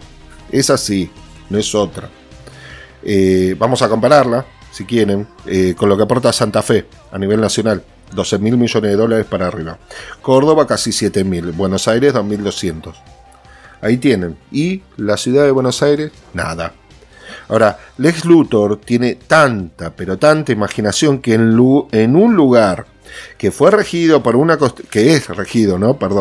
una constitución nacional y otra constitución de la ciudad, que gracias a Dios él no participó en su escritura, donde se garantiza la educación pública y gratuita para todos, él se la quiere cobrar a los habitantes de la provincia que se crucen por razones familiares, ¿no? Casos de ese, tema de trabajo de los padres, comodidad, etc. Bueno, él se los quiere cobrar. Si uno va, y esto posta, ¿no? Si uno va a una intendencia, cualquiera que sea, va a encontrar estacionamiento medido en las adyacencias del centro municipal. En cambio, Lex Luthor amplió el estacionamiento medido de 3.600 lugares a 85.700 lugares. Y no te cuento el tema de las grúas. Ahí sí que te dan ganas de hacer el bombita Darín, porque te digo, bueno, por supuesto esto es un chiste, no es en serio, pero no existe caso más botón que ser el de la grúa. Eso es botón, botonazo. Bueno, ahora saltó un quilombo. Que desde el año 2014 quien tiene la concesión paga un canon fijo de 55.000 pesos por mes, cobra 6.500 pesos por cada carreo, o sea, hace 350 carreos por día, lo que da un total de 50 millones de pesos de recaudación por mes para la empresa. Esto iba a seguir igual, por la truchada de que se licitaba, ganaba otra empresa, la que está ahora actualmente la impugnaba esa licitación, entonces como se suspendía todo, se anulaba todo, seguía vacante con el mismo contrato en los mismos términos y condiciones, con la misma empresa, o sea, hasta que se licite nuevamente. Por supuesto, cuando saltó todo esto a la luz, le sacaron la concesión y ahora lo maneja la ciudad. Pero fuera de joda, más trucho no pueden ser. Ahora, una nueva. Están proponiendo un par de proyectos de leyes. El nombre. Escuchen el nombre. Sistema de programas sociales con contraprestación. Yo se lo traduzco. Trabajo esclavo. Es eso, no es otra cosa. Después hay otro, ¿no? Dicen, tenemos que lograr una legislación que genere incentivos para contratar. Se lo traduzco de nuevo. Trabajo esclavo sin indemnización. Es tan simple como eso, porque es así como piensan ellos. No es que lo estoy inventando. No. Piensan de esa manera. Entonces, bueno. ¿En qué se diferenciarían estos proyectos que propusieron con los planes de Massa para suprimir? El proyecto de Massa para suprimir los planes por trabajo. Bueno, el que presenta Nación, seguramente, porque no cabría otra duda desde un gobierno peronista, que ese proyecto va a estar comprendido dentro de todas las normas, derechos y convenios de la ley de trabajo, que no pretende ser flexibilizada. Así que eso sería una garantía. Ahora, ahora hay otra medida, ¿no?, que acabo de encontrar recién. Esta es una locura de no creer. Él dice que no modifica la normativa, Lex Luthor, de los planes, sino las condiciones de regularidad escolar. Así que escuchen.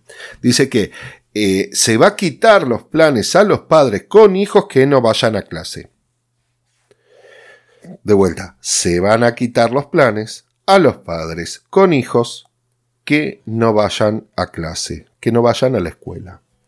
Nunca se preguntó por qué faltarían, cuál es el grado de vulnerabilidad que habría, si es por un tema de comida, si es por falta de indumentaria, si es por cuidado de hermanos, falta de movilidad, si es por salud. No.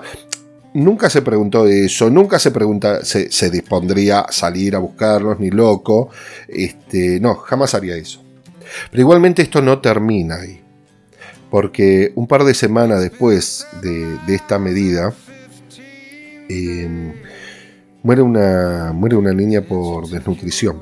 Se desvaneció, el SAME no llegó, seguramente estaba trasladando infantería en la ciudad, como vi hace un par de días, y no llegó el SAME, y bueno, después sí llegó, o con demora, y todo finalizó con su muerte en el Hospital Pena. Desde la escuela, viéndolo solo en algunos medios, porque no todos te muestran los problemas de la ciudad, desde la escuela aseguraban que la asistencia del gobierno había sido inexistente. Pero como les decía recién, el blindaje de los medios hace y se dedica a poner en duda la situación de los padres de esa niña.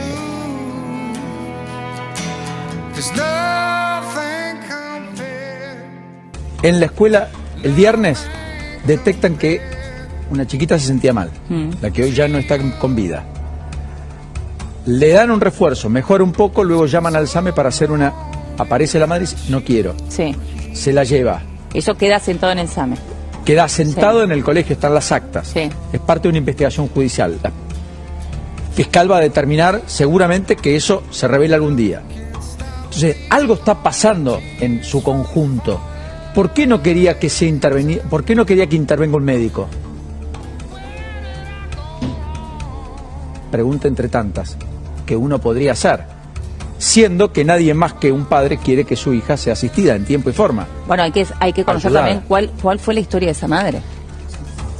También. ¿Cuál es la historia de esa madre? También. ¿De dónde viene esa madre? Bueno. ¿Se educó esa madre? ¿Consume drogas esa madre? Digo... And guess what they told me? Said, boy, you better try to have fun, no matter what you do. But he's a fool, 'cause nothing compares to you. Keaton Simons.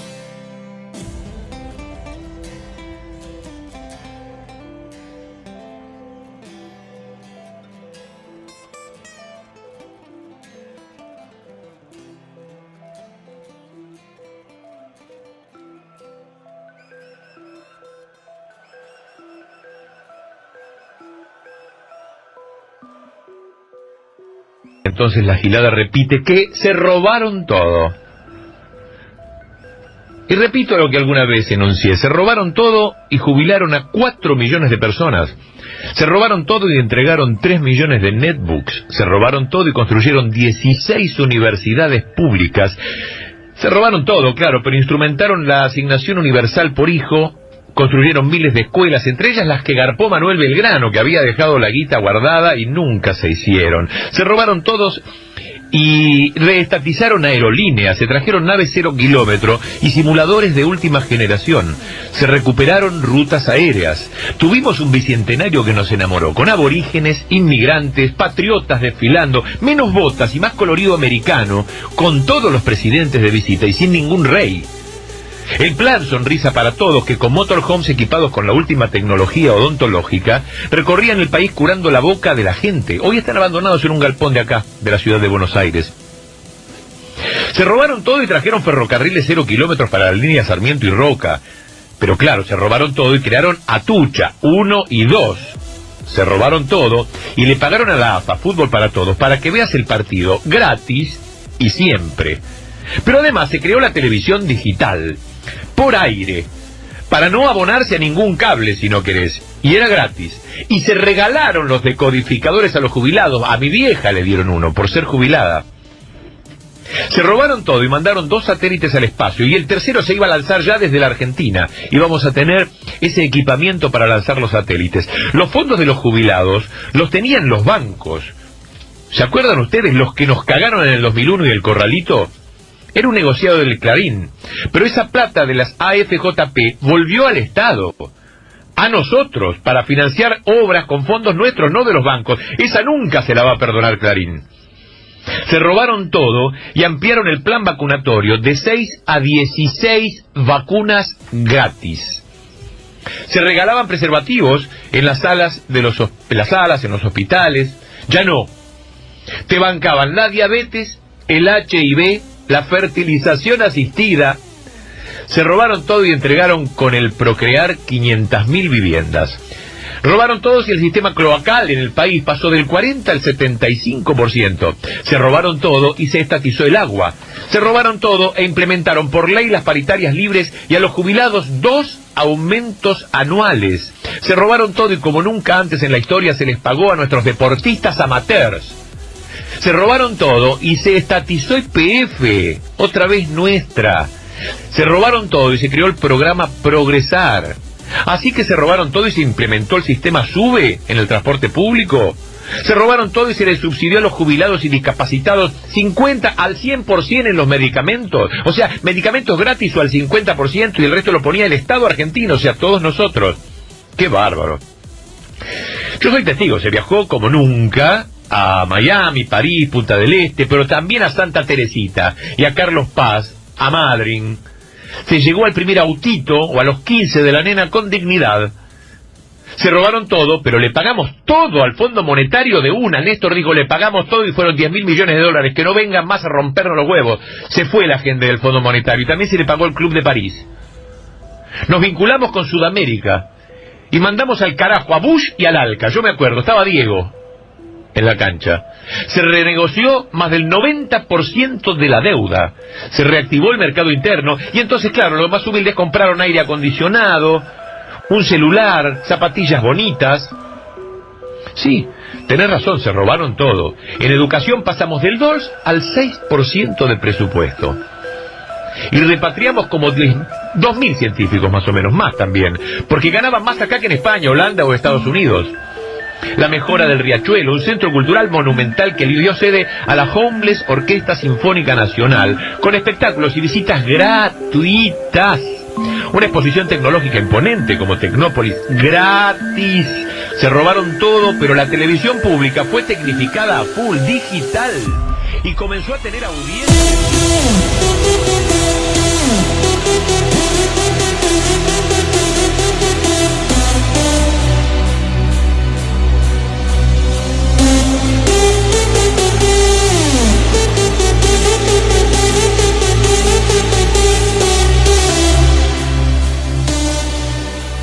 Cuando hablamos de Lofer, nos referimos al ataque contra un oponente mediante el uso de procedimientos legales de manera indebida. Para la efectividad del Lofer, para obtener fruto de ese accionar, resulta necesario contar con los medios de comunicación del lado de uno, ¿no? De ese que hace el Lofer. Medios de comunicación, gráficos, radiales, televisivos, que repitan una y otra vez aquello que se quiere señalar como maligno, como causante de lo negativo, para terminar luego en la justicia, en un poder judicial, utilizando a esa justicia como brazo ejecutor, de manera que el Lofer va a permitir cancelar o anular a ese oponente. El denunciante va a estar personificado por el contrincante, representante del poder real, que con la ayuda de los medios, periodistas y a través del sistema de alta rotación van a hacer de un fake, de una mentira, una realidad en el común, en el día a día del oyente, del televidente, de cualquier ciudadano. Vas a escuchar frases, o por lo menos como se escucharon estos años de manera incansable: se robaron un PBI, la jefa de la banda, el hijo juega a la play, estaban flojos de papeles, la rosadita, ella, López y los bolsos, la fábrica de hacer billetes. Esa es una mentira o una realidad que se vuelve más real, ¿no? Porque, a ver, las personas existen, son reales, pero se vuelve más real el hecho a partir de una mentira con un fiscal que impulsa la acusación y un trabajo en conjunto con el juez que va a decidir posteriormente, seguramente en una condena, porque es lo que se está buscando. ¿Son necesarias las pruebas? Ahora, en un caso así, ¿son necesarias las pruebas? Por supuesto que sí. Pero para el loafer no. ¿Y qué pasa con el tema del debido proceso? ¿Se cumple o no se cumple? Se vio muchas veces que ante la ola que da vuelta a todo lo anormal y termina en lo normal, resulta difícil poner una defensa que argumente una verdad que indique eso que no es cierto. El sistema de alta rotación funciona de manera tal que al final del día tarareás la canción. Al final del día, sin darte cuenta, repetís todo lo que escuchaste y viste, aún sin prestar atención. A ver, en un partido de fútbol el árbitro no necesita cobrar un penal para favorecer a un equipo determinado. Sería muy obvio. Lo único que tiene que hacer es inclinar la cancha favoreciendo en todas las pelotas divididas a uno de los dos equipos, permitiendo que uno cometa más faltas fuertes que el otro. ¿Por qué? Porque no es lo mismo ponerle amarilla a un delantero que a un central, a un defensor. Esto los condiciona. Porque no es lo mismo quedarse con 10 jugadores y que te saquen un defensor que quedarte con 10 jugadores y que te saquen a un delantero. Tal vez lo único que tiene que hacer el árbitro es no cobrar un penal. Pero ¿cómo te das cuenta de eso? Bueno, hace poco fue demasiado obvio. Al final del partido, producto de la falta de oxígeno y del cansancio, en una torpeza del árbitro, este árbitro palmea la espalda del equipo favorecido, de uno de los jugadores, y le dice sin taparse la boca: los frenamos, los paramos. Y se reía. O en la semana después los periodistas de fútbol van a hablar de otra cosa que vende más que eso. Pero bueno, con el loafer pasa lo mismo. Incluso hasta convence al más inteligente y piola de los ciudadanos. O por lo menos el que se cree como tal. Porque gracias al loafer, por ejemplo, en Brasil, se destituyó a una presidenta y se metió en cana a un expresidente como Lula. Al punto tal que parecía muy real todo. Incluso Netflix tenía el Lavajato, el documental, ¿recuerdan? Odebrecht. Era todo muy real, al punto tal que quien manipuló la prueba y utilizó su íntima convicción para valorar esa prueba manipulada, terminó siendo ministro de Justicia de Bolsonaro. Y luego, al descubrirse toda esta maniobra macabra, estamos hablando del juez Moro, idolatrado en este país por periodistas de La Gran Mentira con N de Nada, de La Azulgrana, jueces federales, de la corte y fiscales. Ese juez, Sergio Moro, terminó preso y condenado a 8 años de prisión por trucho. No es joda, ¿eh? Ahora, volvamos a la Argentina y vamos a ver si pasó o pasa exactamente lo mismo. Vuelve a despertar la lluvia en mí, derramando toda su raíz sobre el papel. Vuelven a caer sobre la piel del que va esperando por nacer. Estás aquí. Mientras tanto busco las palabras que me cubran esta herida, que me alejen más de ti. Y la soledad me va creciendo con la niebla de este invierno que no puedo resistir. sin ti.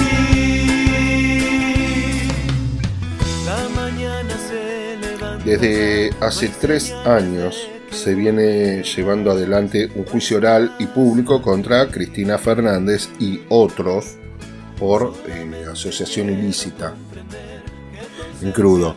La causa se llama Vialidad y tiene que ver con el direccionamiento de la licitación de las obras públicas en la provincia de Santa Cruz y sobre precios en esas obras públicas. El direccionamiento es, para tener más o menos algo en claro, sería que se manipule la licitación para favorecer solo a un empresario, a un constructor determinado. En este caso sería otro de los imputados, Lázaro Báez, amigo de Néstor, empleado bancario y bla, bla, bla, bla, que repiten siempre, ¿no? Y el sobreprecio es que se pague la totalidad con ajuste por inflación, pero que exceda notoriamente el valor real y que a su vez no se termine la obra.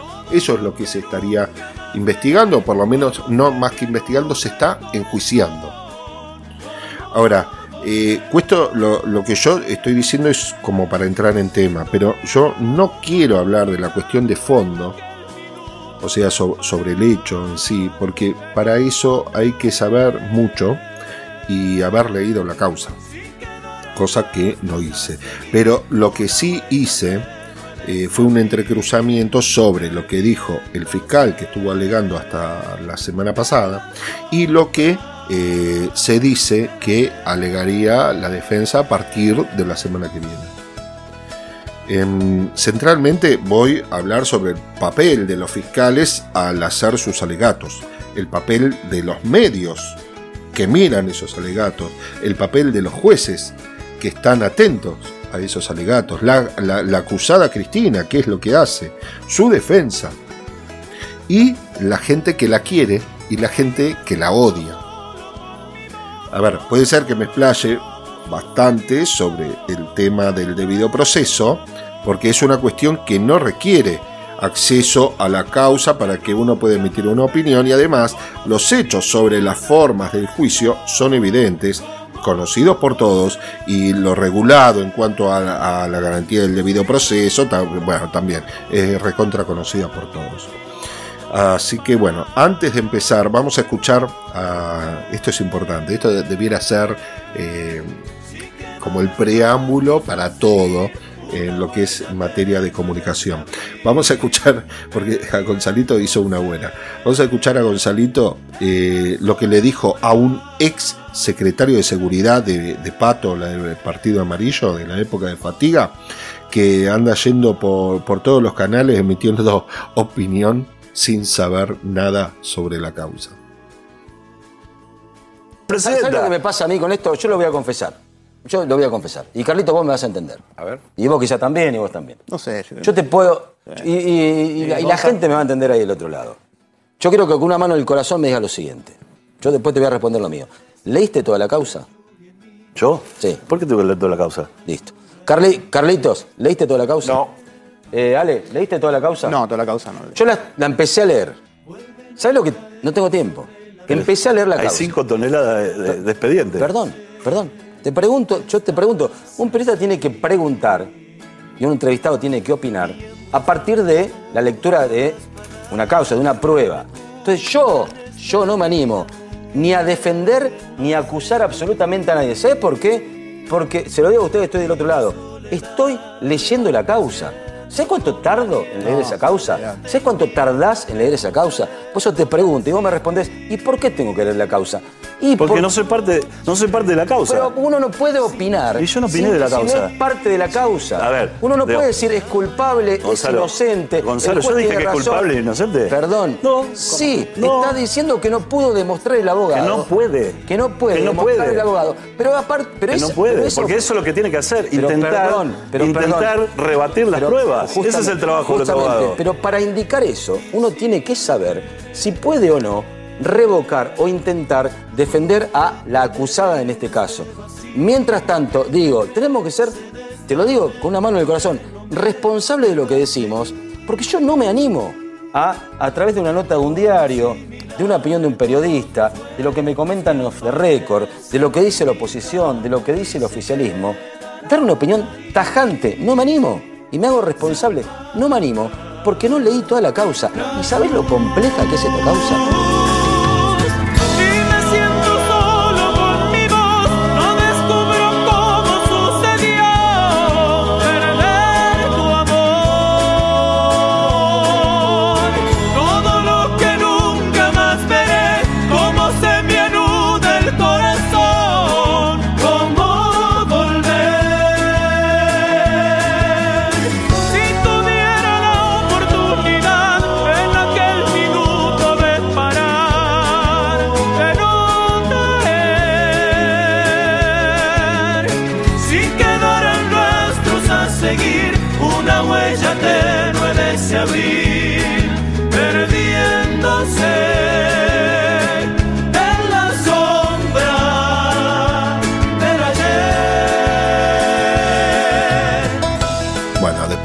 Después de todo esto que seguramente está recorriendo redes, radios, etcétera, no va a faltar los pseudo periodistas, abogados recibidos por correo, como el caso de Yasman Mentiroso o Fake Charuto, que van a decir: yo sí leí toda la causa entera y puedo decir y bla bla bla, y eso señores, bla bla bla. Bueno, vamos a decir una cosa, es mentira, no la leyeron, no necesito saber si estaban ahí teniendo acceso o no.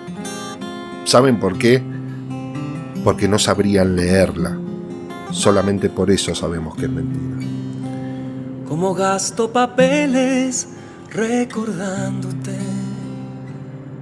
como me haces hablar en el silencio, como no te me quitas de las ganas. Aunque nadie me vea nunca contigo, el tiempo que de pronto son años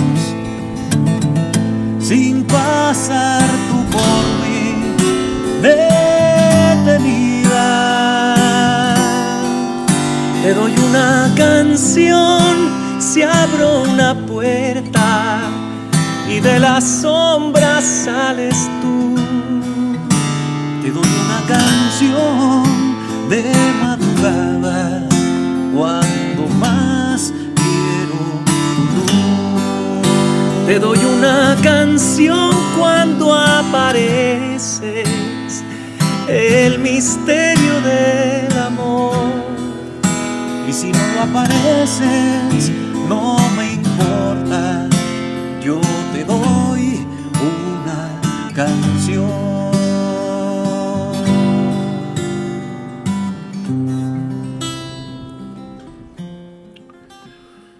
Así que bueno, vamos ahora con el tema de, como dije, el tema de los alegatos.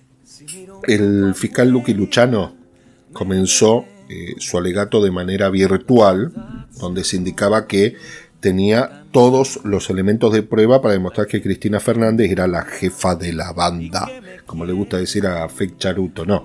Decía que era la jefa de una asociación ilícita que tenía por destino quedarse con dinero del Estado mediante el direccionamiento y sobreprecio de la obra pública en Santa Cruz y bla bla bla, ¿sí? Se indican 51 obras cuestionadas, de las cuales solo fueron peritadas 5 de esas obras.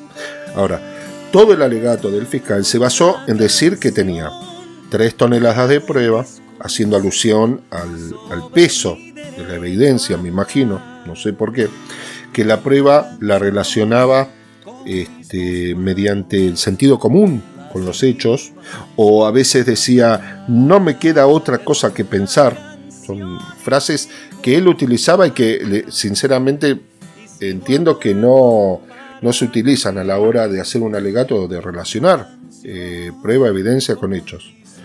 Pero bueno, también actuaba cuando decía frases tribuneras. Digo esto tribunera porque por momentos gritaba, entonces parecía que estaba hablando como a una tribuna.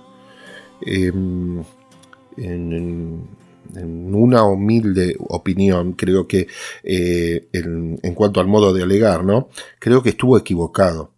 Equivocado porque cada país, y él lo debe saber muy bien. Después entendí por qué, ¿no? Porque escuché que se preparó o le pagaron o no sé qué, como que se preparó en un curso en Estados Unidos. Y ahí entendí por qué se equivoca a la hora de alegar. Porque cada país tiene una manera de enjuiciar distinto, ¿no? No todos los sistemas judiciales son iguales o requieren alguna actuación específica de las partes para hablar en el debate. A modo de ejemplo, en Estados Unidos el sistema legal es conocido por todos los argentinos porque miramos muchas películas relacionadas a esa actividad, por eso es el sistema que voy a usar como ejemplo, ¿no? En Estados Unidos sabemos que el juicio, por lo general, es por jurados. El fiscal acusa, examina testigo, examinar significa interrogar. El defensor contraexamina, tiene oportunidad de contrainterrogar esos mismos testigos que eran del fiscal. Luego la defensa hace lo mismo, pero con sus testigos, los examina y el fiscal los contraexamina. Vienen los alegatos finales de las partes y el jurado decide por culpable o no culpable. El juicio se inicia con la apertura del juez del tribunal. El fiscal hace su acusación, que es lo que va a intentar probar. El defensor dice cómo va a tirar abajo la teoría del fiscal. Pasa esta cuestión de examen y contraexamen de testigos y luego pasan los alegatos, se cierra el debate y pasa a deliberación del jurado.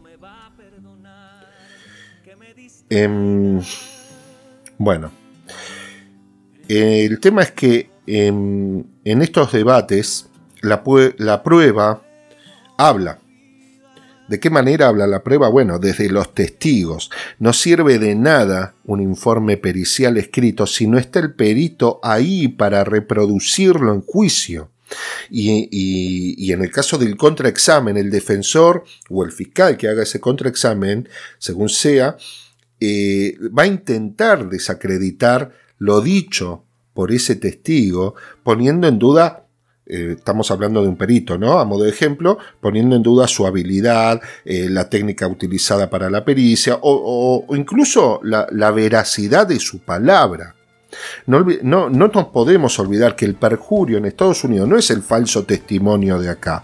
El perjurio es un delito gravísimo y no solo recibe condena como tal por cometerlo, sino que desacredita totalmente a esa persona para ese juicio y para el futuro, porque le va a quedar como un antecedente de mentiroso y alguien por fama de mentiroso te puede hacer caer un juicio.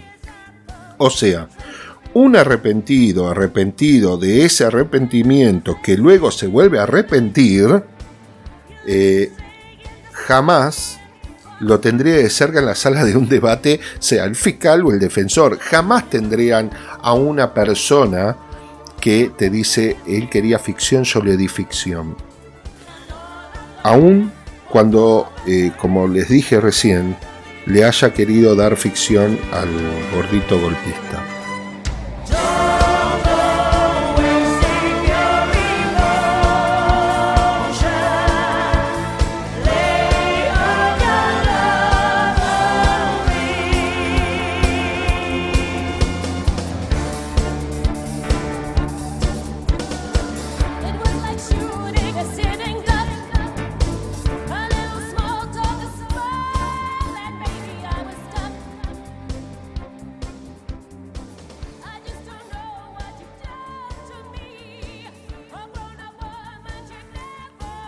Ahora, en el tema de la actuación, también es parte de esos debates de lo que les comentaba en Estados Unidos.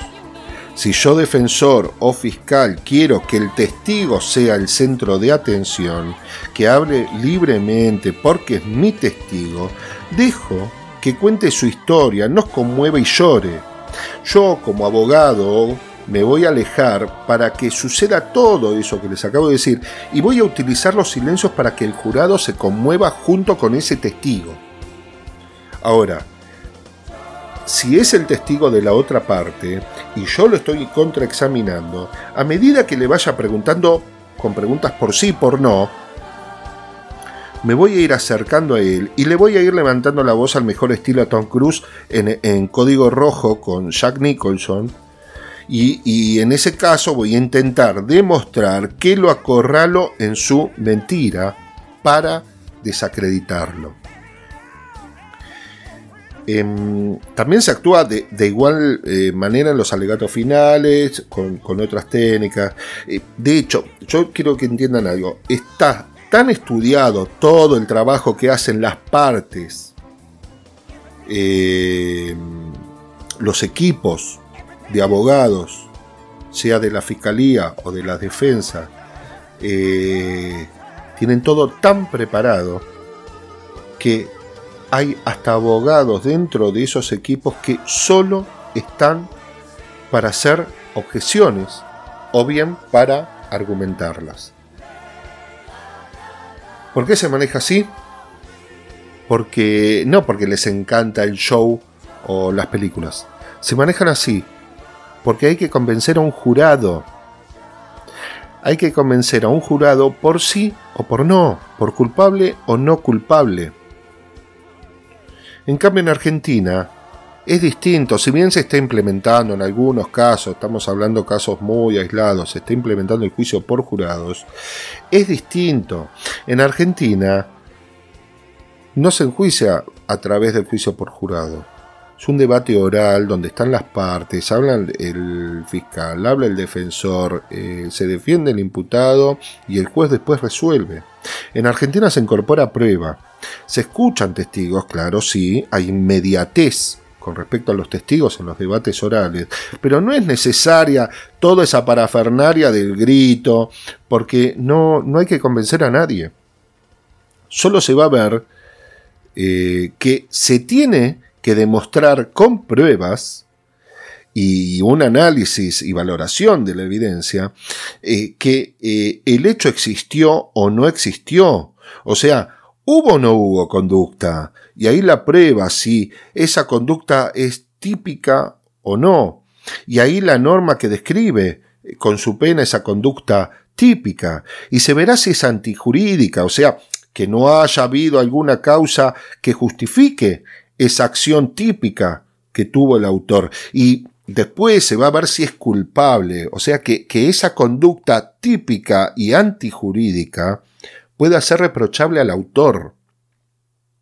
A modo de ejemplo, que no sea un inimputable, pongámosle. Hay otras cosas. Pero lo que acabo de decir es de los estamentos más simples y básicos del análisis de un hecho para saber si fue o no un delito. Ahora, lo que yo quiero señalar es que si digo que la pared era de material y de color blanca, lo afirmo porque tengo testigos que pueden decir cómo fue construida esa pared. Identifiqué al que hizo el revoque de esa pared de material. Prestó declaración el que vendió la pintura, el que compró esa pintura y el que utilizó esa pintura para pintar esa pared de blanco. Incluso hubo testigos que vieron cuando fue pintada la pared y además un perito de paletas de colores hizo un estudio donde corroboró con material indubitable que el color de esa pared era blanco. O sea, para decir todo eso necesité prueba. Material de pericia, peritos, testigos, etc. Todo eso lo relacioné y terminé en una conclusión de que había una pared blanca. Ahora, muy distinto sería si un testigo que haya visto una pared blanca a 100 metros y mi sentido común no me deja Otra forma que pensar que la pared era blanca porque tengo un testigo que me asegure, porque tal vez si la peritamos y traigo a otros testigos, terminemos concluyendo que era una tabla de madera puesta en vertical, de color blanco, que de lejos parecía una pared. ¿Se entiende cuál es la diferencia de lo que es una afirmación sustentada o apoyada en una prueba o cúmulo de pruebas y otra llegada a esa conclusión por un no me deja otra cosa que pensar o lo vio de tal manera, entonces estamos todos de acuerdo que el sentido común diría que tendría que ser así entonces? Pero no es así. Tampoco sirve en el tema de las 3 toneladas de prueba. Ahí es, si viene uno o varios testigos y con una foto se demuestra que construiste esa prueba en conjunto con el juez en la quinta del opositor político de la acusada y nada. Ahí también vas a hacer agua. Por eso yo digo que toda afirmación, como les dije recién, debe estar sustentada en prueba precisa y confirmada durante el debate. Porque en este caso se puede contar que solo hubo 5 obras peritadas sobre 51 de toda la provincia, que no concluyeron en sobreprecios, encima esas pericias, que fueron terminadas esas obras, dicen esas pericias, y que no hubo impugnaciones de los otros competidores en la licitación por declaración de testigos, que a su vez en el juicio habrían dicho que no podían competir con precios contra Lázaro Báez, que era la empresa de él que recibía todas las licitaciones en esa provincia, porque funciona en el lugar, en esa provincia, contra ellos que estaban a más de 3.000 kilómetros de distancia, entonces se le encarecía todo, por eso no podían competir en precio. Y que el auditor, escuchen esto encima, puesto por el denunciante, contraría en su informe técnico al mismo denunciante. No se podría hablar de eso, pero bueno, sería mencionar cuestiones de fondo que tampoco habló la defensa por ahora, y yo prometí que no iba a hacerlo. Ahora, sí se puede hablar sobre el papel de los medios. Hablemos un poquito qué hicieron los medios con el alegato del fiscal y la oposición, porque lo que se observa es que la actuación que se usa en Estados Unidos para convencer a un jurado es la que se usa acá para convencer a los televidentes, señores, claro.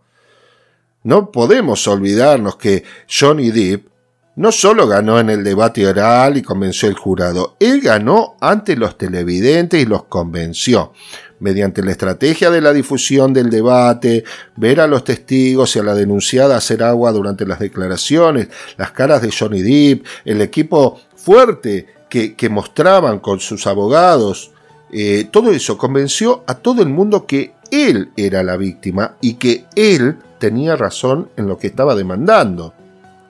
Ahora, acá no hubo un juicio público, acá no se vieron las declaraciones de los testigos, no vimos, como sí se pudo ver en el caso de Cristóbal López, los pusimos acá los audios del periodista Alcoyana Om Trastavillar en todas las afirmaciones que él decía ante las cámaras, ¿no? Cuando iba al programa de la señora de los almuerzos, de qué manera fue desacreditado por la defensa durante el juicio. Acá no se pudo ver nada de eso. Lo único que se vio hasta el momento fue a 2 fiscales actuando, gritando y leyendo, cosa que no está permitido, el tema de la lectura, pero bueno, eso fue lo único que se vio por televisión. Después se vio a un grupo de periodistas de la Azulgrana, del Cubo Mágico Chan y de la Gran Mentira con N de Nada, junto con políticos opositores de Juntos en el Circo, todos diciendo las mismas frases, que es necesario en lo que es el loafer hacer una alta rotación de las mismas frases. Alegato contundente, contundencia para demostrar, 3 toneladas de prueba, jefa de la banda, contundencia 3 toneladas, contundencia 3 toneladas, valentía del fiscal, cuidemos al fiscal, que no le pase nada al fiscal. Ahí empezaron a romper las pelotas, metiendo al fiscal que apareció muerto, decían que no le pase lo mismo, yo lo voy a cuidar, decían alguna señora, decía yo lo voy a cuidar, señor fiscal, y bueno, sarta de pavadas totales. Sobre esto último voy a poner una entrevista con un periodista de la oposición que luego de haber dicho esto en esa entrevista dejó de trabajar en La Gran Mentira con N de Nada.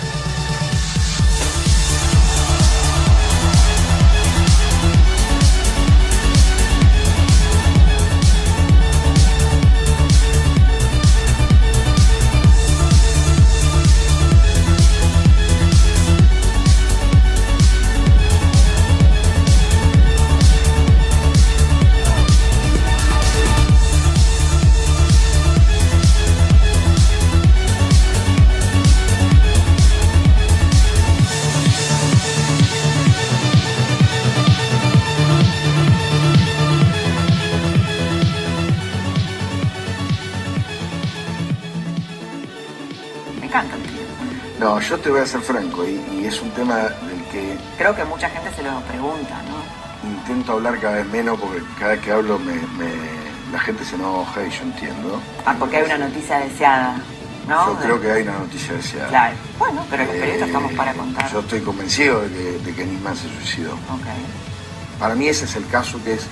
yo creo que es la gran alegoría de la putrefacción del sistema judicial argentino y de la relación, si querés, entre la justicia, los servicios y la política. Uh-huh. La imagen del cadáver de Alberto Nisman.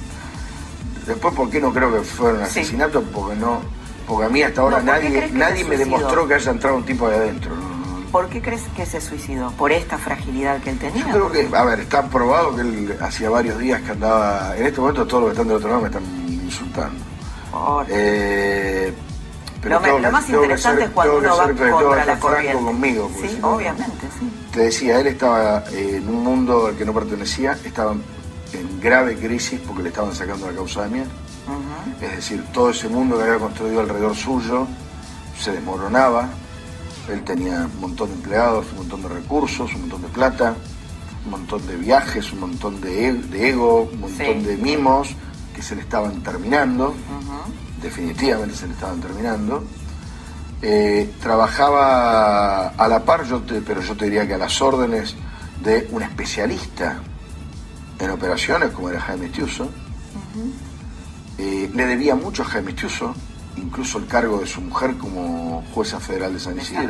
Sandra Rosa que entró a ese juzgado por pedido de Estiuso. Acabó de decir esto y la gente dice, no, Sandra Rosa Salgado es la viuda. Bueno, yo te digo lo que yo sé. ¿Los jueces entran o por contactos políticos o con los servicios? No debería ser así, pero la realidad ha sido siempre así. Lo acababan de echar a Estiuso. Estiuso estaba en Uruguay de vacaciones, pero lo acababan de echar. Todo ese mundo que tenían desde hacía más de 10 años estaba estallando por el aire. Entonces saca eso que era una carpeta de inteligencia de Estiuso, la denuncia con los llamados. Bueno, Cristina fue acusada en la justicia más de 500 veces. Independientemente de que en todas o casi todas fue sobreseída, durante el proceso de cada una de esas causas estuvo a derecho, cuando se la llamó indagatoria, se presentó y jamás se ausentó. Ahora, ¿puede ser que haya mandado a matar al único fiscal que la acusó por traición por medio de una denuncia con prueba endeble de recortes de medios gráficos de comunicación que ni siquiera tuvo posibilidad de ser imputada porque jueces de primera instancia y la Cámara entendieron que se debía archivar por inexistencia de delito? ¿En serio creemos que mató al fiscal que no tenía pruebas contra ella y deja que trabajen libremente a los otros fiscales que la acusan o se van a buscar guita enterrada al sur? Señores, acá no se mata ni se suicida a nadie. El fiscal y el tribunal están bien protegidos porque por ahora los dueños de los medios, la oposición y el poder real les atienden el teléfono a esos fiscales. Por último, las pericias del cuerpo médico forense con respecto al fiscal fallecido. Las pericias del cuerpo médico forense de la Corte, el más prestigioso del continente, concluyeron que, y escuchen que cito, ninguna de las observaciones contenidas en los aspectos médicos legales del informe técnico elaborado por la querella en forma individual o en conjunto con ellos de los médicos forenses, indican con certeza pericial médica legal que se haya tratado de un hecho homicida. Ojo, informe con perito de parte de querella y en conjunto concluyen iguales. Además, esta no es la pericia de una gendarmería cuestionada por lo de Santiago Maldonado, manejada por Pato y que le adelantaba meses antes de la conclusión de esa supuesta pericia los resultados al diario La Corneta para que lo publicara en su tapa.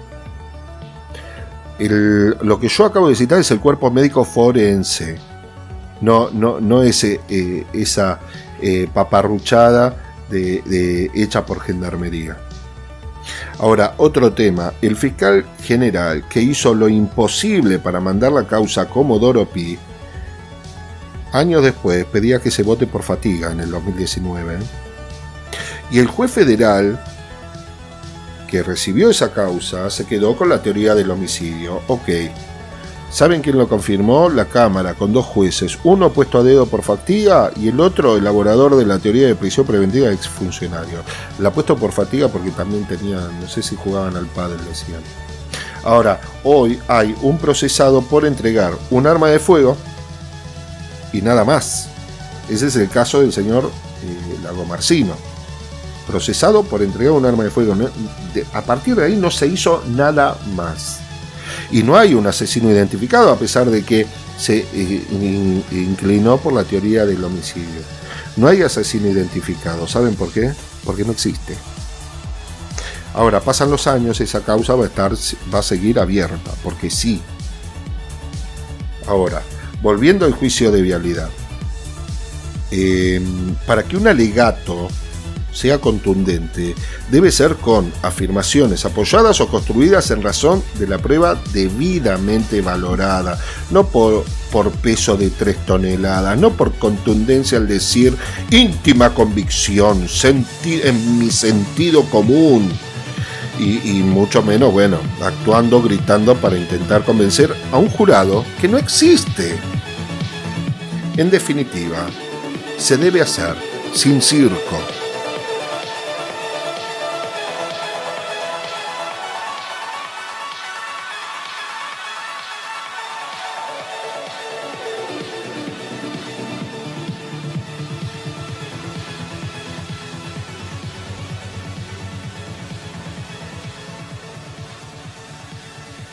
Bueno, ya vimos las cuestiones relativas a lo que era el alegato de los fiscales. Ahora vamos a hablar las cuestiones de forma, ¿no? Cuando hablamos de juicio justo, ¿qué es?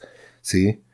Porque en estos casos es necesario entender que en el proceso penal se debe cumplir sin excepción de todas las garantías constitucionales que nos protegen a todos, a la hora de ser acusados de un delito. Es muy simple. Por supuesto, después está el análisis de cada una de ellas, pero acá solo las mencionamos. Tenemos el juicio previo, la presunción de inocencia. En este punto, lo digo porque la verdad que hay que aclararlo. Escuché a gente del derecho decir que Cristina Fernández debía dar explicaciones de la denuncia que se le hace. Amigos, ella no debe dar explicaciones, ella se debe defender de una acusación, que primero debe ser probada. Si no se prueba la acusación, no hay delito. Si no hay certeza, no hay delito. En caso de duda, será pro reo. He de ahí el onus probandi. La carga de la prueba es del acusador, y en este caso, amigos míos, parece que anda flojo de contundencia. Pero bueno, otra de las garantías es la imparcialidad de los jueces, ¿no? En un rato agarro este punto de vuelta, pero es una de las garantías. También tenemos el Nevis in idem, impidiendo la múltiple persecución penal simultánea o sucesiva que sea por el mismo hecho a una misma persona. El derecho a no declarar contra sí mismo, el derecho a ser oído. Me parece importante que sobre cada garantía se pueden hacer, parafraseando al fiscal, 3 toneladas de episodios, ¿no? Pero solo las enumeramos, como les dije, sobre lo más básico como para que se entienda. Ahora, por supuesto, que todo ronda con sus bemoles, doctrina para un lado, doctrina para el otro, las teorías mixtas que te juntan las dos doctrinas extremas, los fallos que van cambiando, bueno, hay infinidad de cosas en el medio, pero lo más importante es garantizar el debido proceso. Y desde ahí partimos con este audio en donde se le dice a la vicepresidenta, al iniciar el juicio de vialidad hace 3 años, que tiene derecho a declarar en cualquier momento del debate. Estén atentos a todo lo que van a oír y todo cuanto ocurra en este debate, pues resultará de su interés. Podrán consultar a su abogado defensor en todo momento, a excepción del momento en que sean convocados a prestar declaración indagatoria. En dicha oportunidad lo harán sin que se les exija juramento de decir verdad o promesa de decir verdad, pudiendo declarar o negarse a ello sin que su negativa genere presunción de culpabilidad en su contra. Asimismo podrán, en el curso del debate, ampliar su declaración cuando lo consideren oportuno y necesario a su defensa.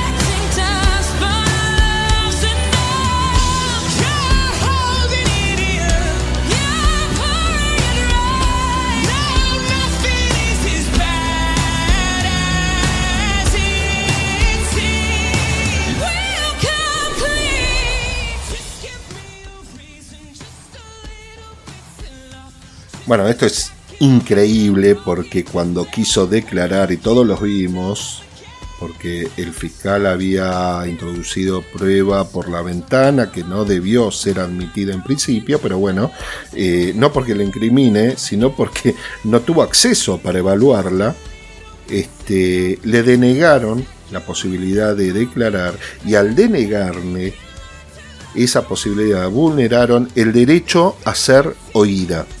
Porque el debate se cierra luego de que finalicen todos los alegatos, inmediatamente antes de la sentencia, artículo 244 del Código Procesal Federal.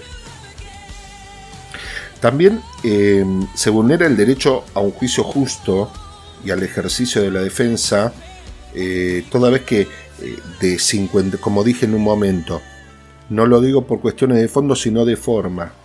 De 51 obras cuestionadas, solo se peritaron 5, aún con conclusiones periciales contrarias a lo que intenta postular el fiscal.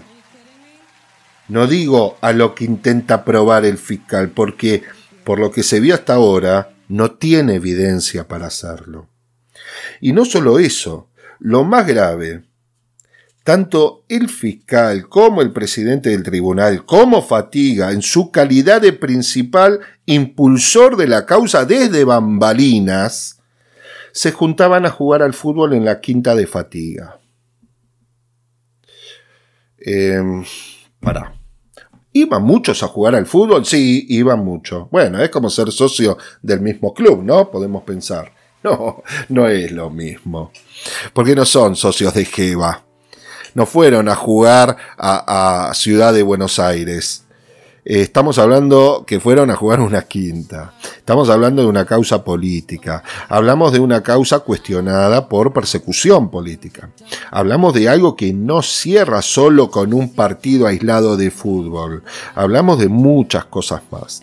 El fiscal, que tiene el deber de velar por la legalidad del proceso, además de acusar, acá, no, cuando yo digo tiene que velar por la legalidad del proceso, no es algo que se me cantó decir recién, es una obligación constitucional del Ministerio Público. Bueno, acá no solo leía, sino que escribía opiniones sobre estos hechos en el diario La Corneta en el año 2018. Y el prófugo más trucho de la Argentina por distintas causas y que fuera digitador de asuntos judiciales, entre ellos la persecución a quien fuera procuradora de la general de la Nación, que después la obligaron a renunciar, o con respecto a la designación de 2 jueces de corte por decreto, le escribió un obituario a la familia del cuñado del fiscal Luqui Luchano por el fallecimiento el año pasado de ese mismo cuñado. O sea, todo en familia. Y encima, el presidente del tribunal, cuyo padre trabajó con militares vinculados al terrorismo de Estado, y escribe y se manifiesta con expresiones de odio en contra de la presidenta a través de las redes, al ser recusado, el presidente del tribunal realizó una provocación durante una de las audiencias, tomando mate con el logo del equipo de fútbol donde juegan juntos con el fiscal en la quinta de Fatiga. Otro tema, el arquero de ese equipo acaba de sobreseer a Fatiga en otra causa. ¿Qué es lo grave? Lo grave es que no estamos hablando de un juez y fiscal que juegan al fútbol, pero tienen que participar en una causa sobre un tercero que no conocen y que nada tiene que ver con sus intereses personales. Porque en tribunales todos son familia, todos se conocen, todos son amigos. Eso no sería un problema. Lo que sería un problema, y es grave, porque el solo hecho de que la imparcialidad sea puesta en duda, porque estamos hablando de una causa política, es suficiente causal de recusación. No nos interesa qué le pasa al juez internamente, si la odia o no a Cristina. No nos interesa que objetivamente hayan dudas de su imparcialidad. Es lo único que nos interesa, que haya dudas de su imparcialidad. Esto no lo invento yo, es jurisprudencia de la Corte. Acá no se está enjuiciando la rectitud del presidente del tribunal, sino que debe existir la sola sospecha desde una valoración razonable.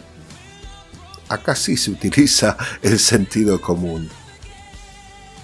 La imparcialidad debe ser un peldaño superior a todo en el debate. No debe existir interés alguno, y no solo es garantía constitucional lo que estoy diciendo, sino que forma parte del bloque de constitucionalidad del artículo 75, inciso 22. Está contemplada en el artículo 26 de la Declaración Americana de los Derechos Humanos, en el 14.1 del Pacto Internacional de los Derechos Civiles y Políticos, en el 8.1 de la Convención. Un tribunal, sin sospecha alguna, da garantía del debido proceso y del derecho de defensa en juicio, y ese derecho de defensa significa, para el acusado, para el imputado, tener la tranquilidad que se puede defender con las cartas sobre la mesa, independientemente de que el resultado sea a su favor o no. ¿Qué pasó ante la recusación? Se la denegaron, la apelaron y ahora debe resolver casación. ¿Qué jueces de casación resolverán? Ahí viene lo mejor. 2 de ellos iban a la Quinta de Olivos a jugar al pádel con Fatiga.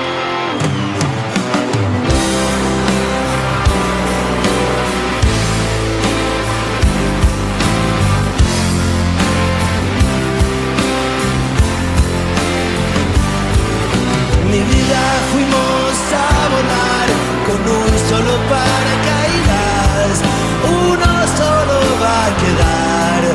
volando a la deriva. Vivir así no es vivir, esperando y esperando, porque vivir es jugar y yo quiero seguir jugando. Le dije a mi corazón, sin gloria pero sin pena, no cometas el crimen varón, si no vas a cumplir la condena. Quiero vivir 2 veces para poder olvidarte. Quiero llevarte conmigo y no voy a ninguna parte. No te preocupes, paloma, hoy no estoy adentro mío. Tu amor es mi enfermedad, yo soy un envase vacío. No te preocupes, paloma, no hay pájaros en el nido, 2 ilusiones se irán a volar, pero otras 2 han venido.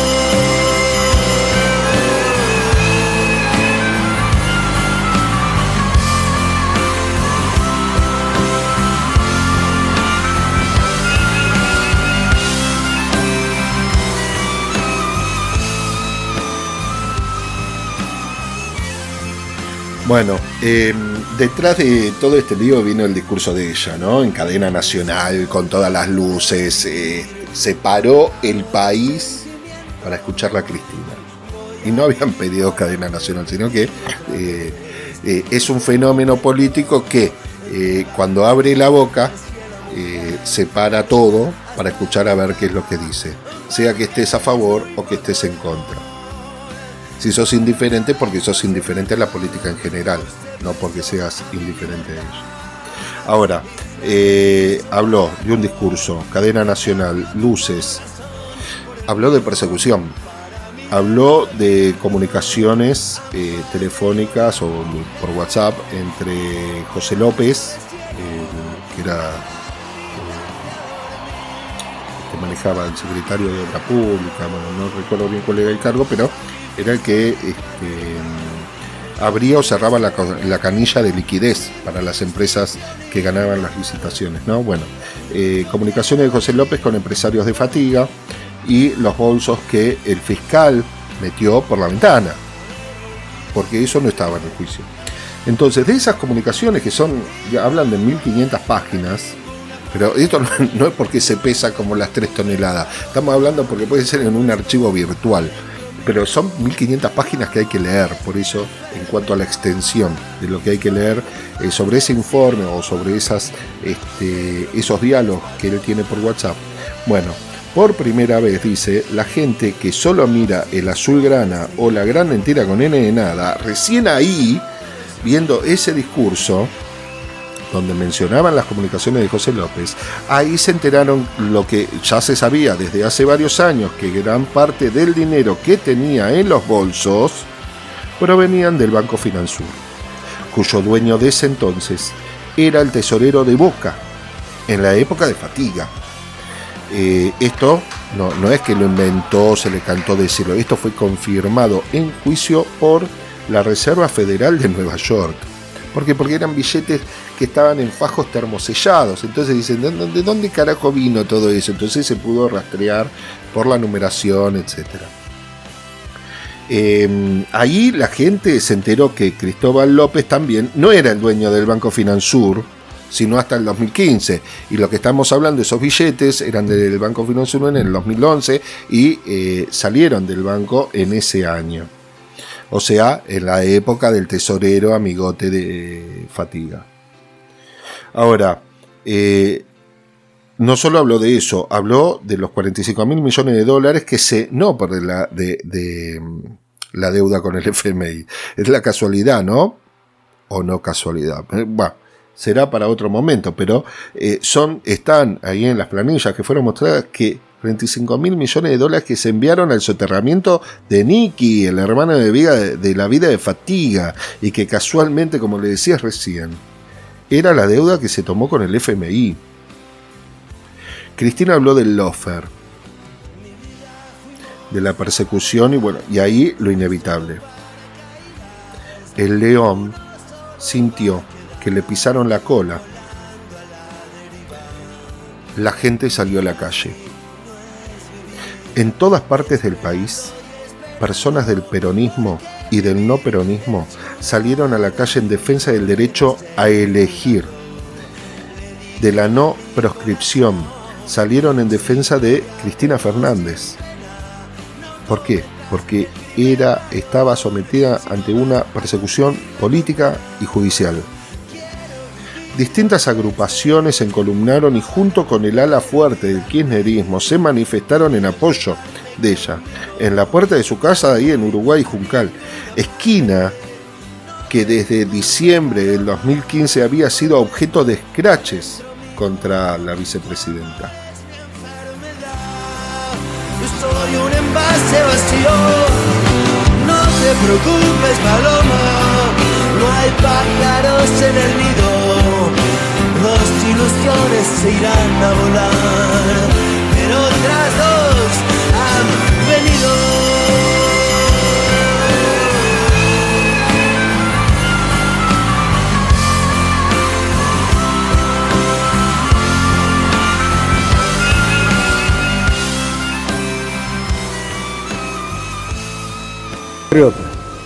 Culmina un día difícil. Han ocurrido en el país hechos de violencia que ponen en peligro personas y bienes y crean un cuadro de conmoción interior. Quiero informarles que ante eso he decretado el estado de sitio en todo el territorio nacional e informado al Honorable Congreso. Nuestro país vive horas difíciles que muestran la culminación de un largo proceso de deterioro. En un contexto económico y social donde muchos argentinos sufren serios problemas, grupos enemigos del orden y de la República aprovechan para intentar sembrar discordia y violencia, buscando crear un caos que les permita maniobrar para lograr fines que no pueden alcanzar por la vía electoral. Ir a la policía, tenemos 12 policías que fueron heridos, que terminaron en el hospital. La policía de la ciudad, una vez más, actuó con firmeza, con determinación, con profesionalismo, porque en la ciudad de Buenos Aires la violencia es el límite. No vamos a permitir situaciones de violencia. Siempre que las haya, la policía de la ciudad va a actuar.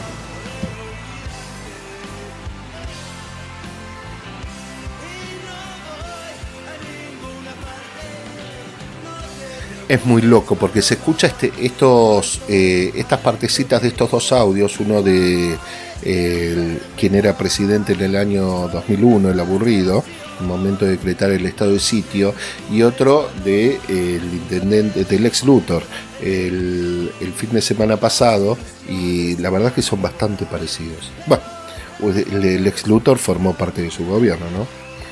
Bueno, durante días y noche velaron en la puerta de la casa de Cristina toda la gente que salió en apoyo de ella, hasta que el sábado pasado, día en que se iba a concentrar la gente en Parque Lezama y Parque Chacabuco, también en apoyo a la vicepresidenta, amaneció la esquina de su casa vallada, de manera que nadie podía pasar por el lugar.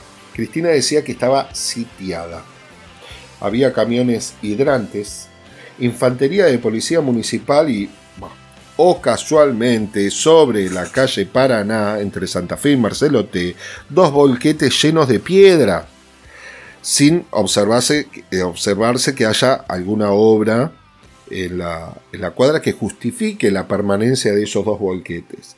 Y sobre la calle Uruguay, esquina Santa Fe, había otro volquete más, con piedras también, sin construcción de obra cerca, los tres volquetes con el mismo sello de la municipalidad de la ciudad. La gente se concentró en las adyacencias de la casa de la vicepresidenta, agrupaciones, familias, grandes, chicos, en una tarde de choripanes para manifestar su apoyo a Cristina y repudiar las vallas del ex Luthor. hasta que, bueno, lo esperado, ¿no? Que el ambiente se puso tenso, se tiraron vallas, se comenzó la represión policial contra dirigentes y funcionarios políticos que se ponían delante de la gente para que los manifestantes no sean lastimados. En el revuelo la ligaron todos los pibes dirigentes de la Cámpora, los que tienen cargos funcionales, ¿no? El gobernador, diputados nacionales, provinciales, la directora del PAMI, ahí la ligaron todos. También, por el otro lado, hubo un repudio de manifestantes con respecto a estos volquetes. Entonces apareció la grúa de la ciudad de Buenos Aires, que estaba a la vuelta de la manifestación. Había estado toda la tarde esa grúa ahí, ¿eh? No es joda lo que estoy contando. Va la grúa a ese lugar y se lleva en ese momento los volquetes que casualmente habían olvidado y que ante la represión no fueron utilizados por los manifestantes. ¿Por qué? Porque había dirigentes del kirchnerismo alrededor de esos volquetes con el sello, que tenían el sello de la ciudad, para evitar la tentación del demonio. Ahora, espiaron a los manifestantes, los filmaron, seguramente para identificar quiénes estaban. Ya hay antecedentes sobre el tema de las cámaras de reconocimiento facial. Se infiltraron y alegaron que los manifestantes eran los violentos. Pero la violencia realmente no era de ellos. La violencia venía ya desde hace tiempo. Cuando el gordito lechoso festejaba los escraches, cuando la franja pidió por la muerte de Cristina, cuando la esposa del cabezón pidió elecciones anticipadas, cuando piden asamblea legislativa, cuando el embajador de Estados Unidos dice que hay que renovar el gobierno con una nueva coalición, cuando dan a entender que a un fiscal lo mataron, cuando te hacían marchas con muñecos con muertos, con horcas, con guillotinas. Me parece que la violencia viene por ahí. No del otro lado. Violencia es esto. Violencia es que digan que un manifestante está armado cuando a las claras se sabe que no. Yo no quiero un muerto de la policía de la ciudad de Buenos Aires, porque esa gente está desarmada ahí. Pero yo no sé si los otros no están armados.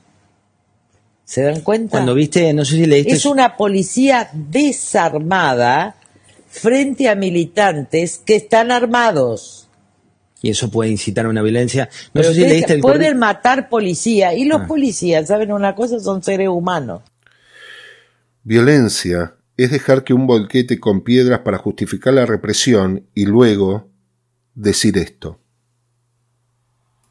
14 toneladas de piedra. 14 toneladas de piedra. Cuando tiraron 14 toneladas de piedra. Cayeron 14 toneladas de piedras. Con sus 14 toneladas de piedra, ¿no? Tiraron 14 toneladas de piedra. 14 toneladas de piedra. 14 toneladas de piedra. 14 toneladas de piedra. Con 14 toneladas de piedra. Tiraron 14 toneladas de piedra. Ligaba 14 toneladas de piedra. Las 14 toneladas de piedra. 14 toneladas de piedra. 14 toneladas de piedra. 14 toneladas de piedra. Tienen 14 toneladas de piedra. 14 toneladas de piedra. Tiró 14 toneladas de piedra en la... 14 toneladas de piedra. 14 toneladas de piedras. Y 14 toneladas de piedras. Tirando las 14 toneladas de piedras. 14 toneladas de piedra.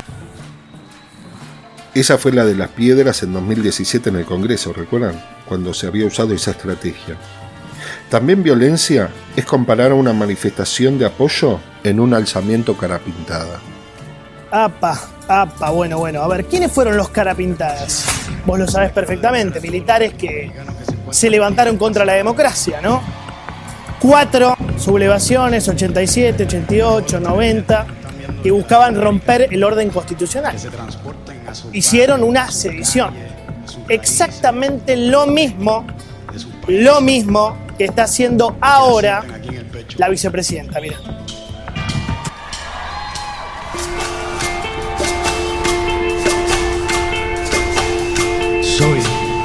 Soy lo que dejaron. soy toda la sobra de lo que se robaron. Un pueblo escondido en la cima. Mi piel es de cuero, por eso aguanta cualquier clima. Soy una fábrica de humo, mano de obra campesina para tu consumo. Frente de frío en el medio del verano. El amor en los tiempos del cólera, mi hermano.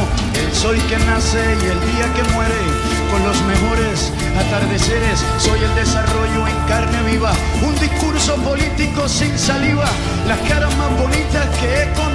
Soy la fotografía de un desaparecido. La sangre dentro de tus venas. Soy un pedazo de tierra que vale la pena una canasta con frijoles. Soy Maradona contra Inglaterra, anotándote 2 goles. Soy lo que sostiene mi bandera, la espina dorsal del planeta, es mi cordillera. Soy lo que me enseñó mi padre, el que no quiera su patria, no quiera su madre. Soy América Latina, un pueblo sin piernas pero que camina. Oye, tú no puedes comprar al viento, tú no puedes comprar al sol, tú no puedes comprar la lluvia, tú no puedes comprar el calor, tú no puedes comprar la nube, tú no puedes comprar los colores, tú no puedes comprar mi alegría, tú no puedes... Violencia es todo esto.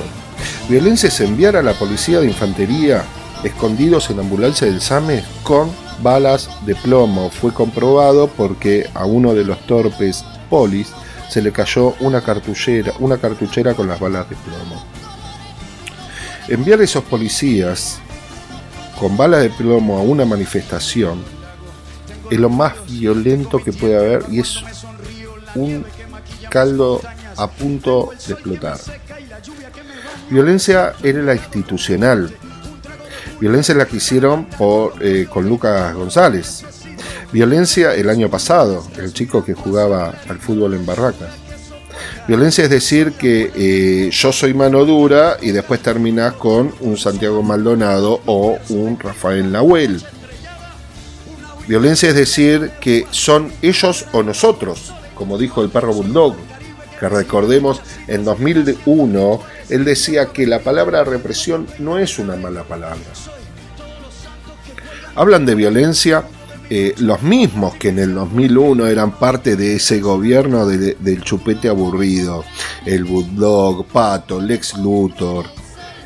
Ese gobierno que terminó en un estado de sitio y con 40 muertos.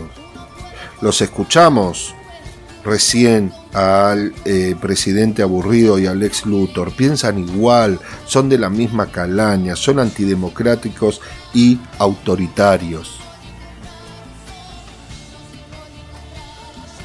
A ver, vamos por partes y vamos a bajar un poco por qué estamos hablando de esto, de esta violencia. Que no es porque sí que nos estamos tirando unos a otros, sino que estamos diciendo que todas estas expresiones no son gratuitas. Todos esos mensajes traen consecuencias y la verdadera consecuencia se vio ayer a la noche con el atentado contra la vicepresidenta. Ayer a la noche un pibe de 35 años y de nacionalidad brasileña le gatilló 2 veces con un arma de fuego sobre la cabeza de Cristina del lado de la cara.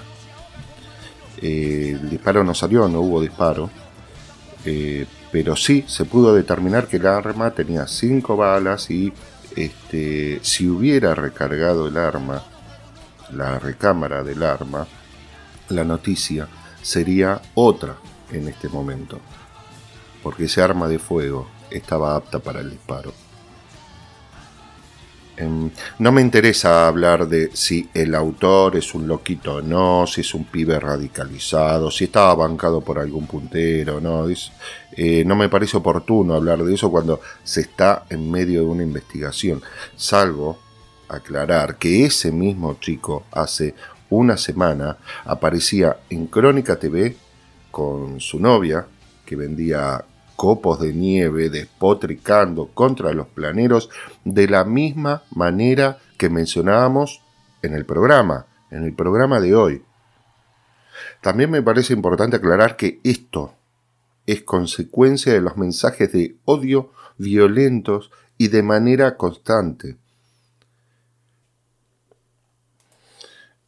Algunos no saben de qué disfrazarse ahora, ¿no? Y ponen su más enérgico repudio contra esto, poco creíble, pero lo ponen.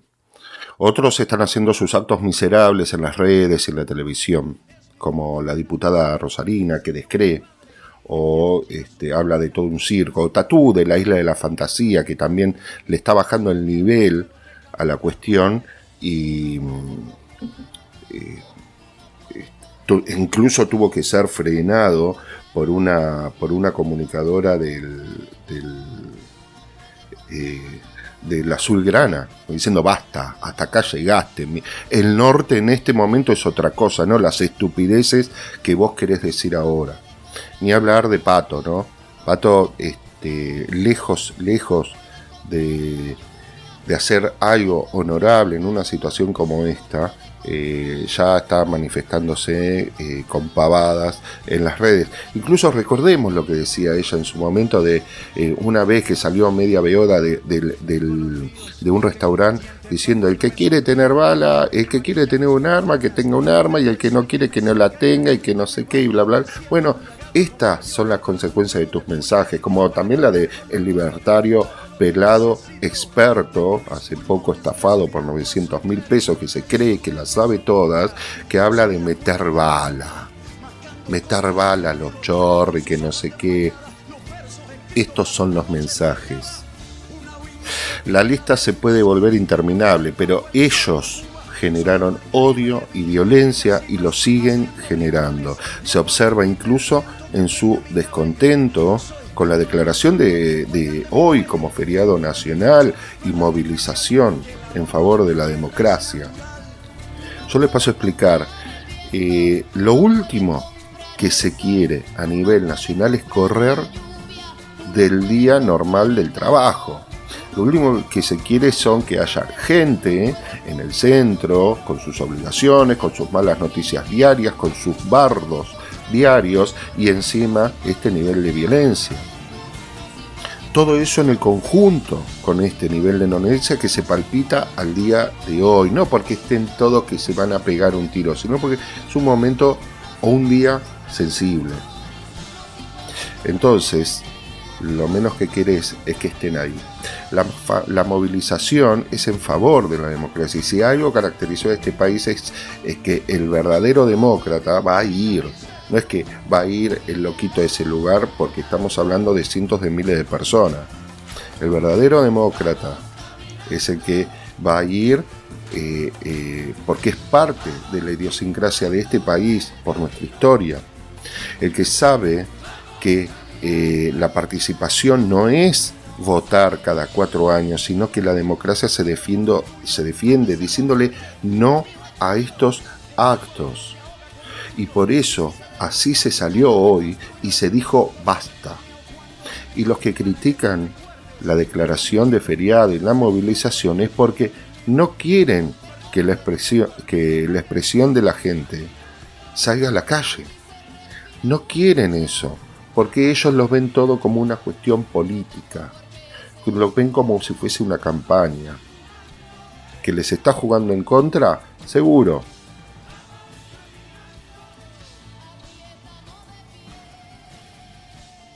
Es cierto que odiadores, locos, radicalizados estuvieron siempre, pero hoy y desde hace varios años se ven representados.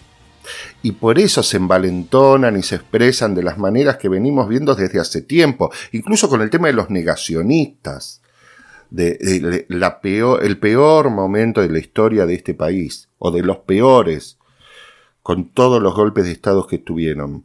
Porque hoy todos estos están siendo representados en los medios con los Leu Cordobés, el médico que diagnostica a distancia, el gordito golpista, el gordito lechoso, Yuyo, Yasma mentiroso, Fake Charuta, el Coyana Om, el moralista de los lunes, Babi, el agente 13, Maxwell Smart, todos ellos y los dueños de sus canales. Azulgrana, La Gran Mentira con N de Nada, el Cubo Mágico Channel. Y después también están representados en la política con Fatiga, Lex Luthor, Pato, La Echada por Raúl, Tatú de la Isla de la Fantasía, Bulldog, el marido de Pampita, los libertarios en su conjunto, todos ellos, ¿sí? todo el círculo piernodo y una sería junto al poder real que se oculta de fondo.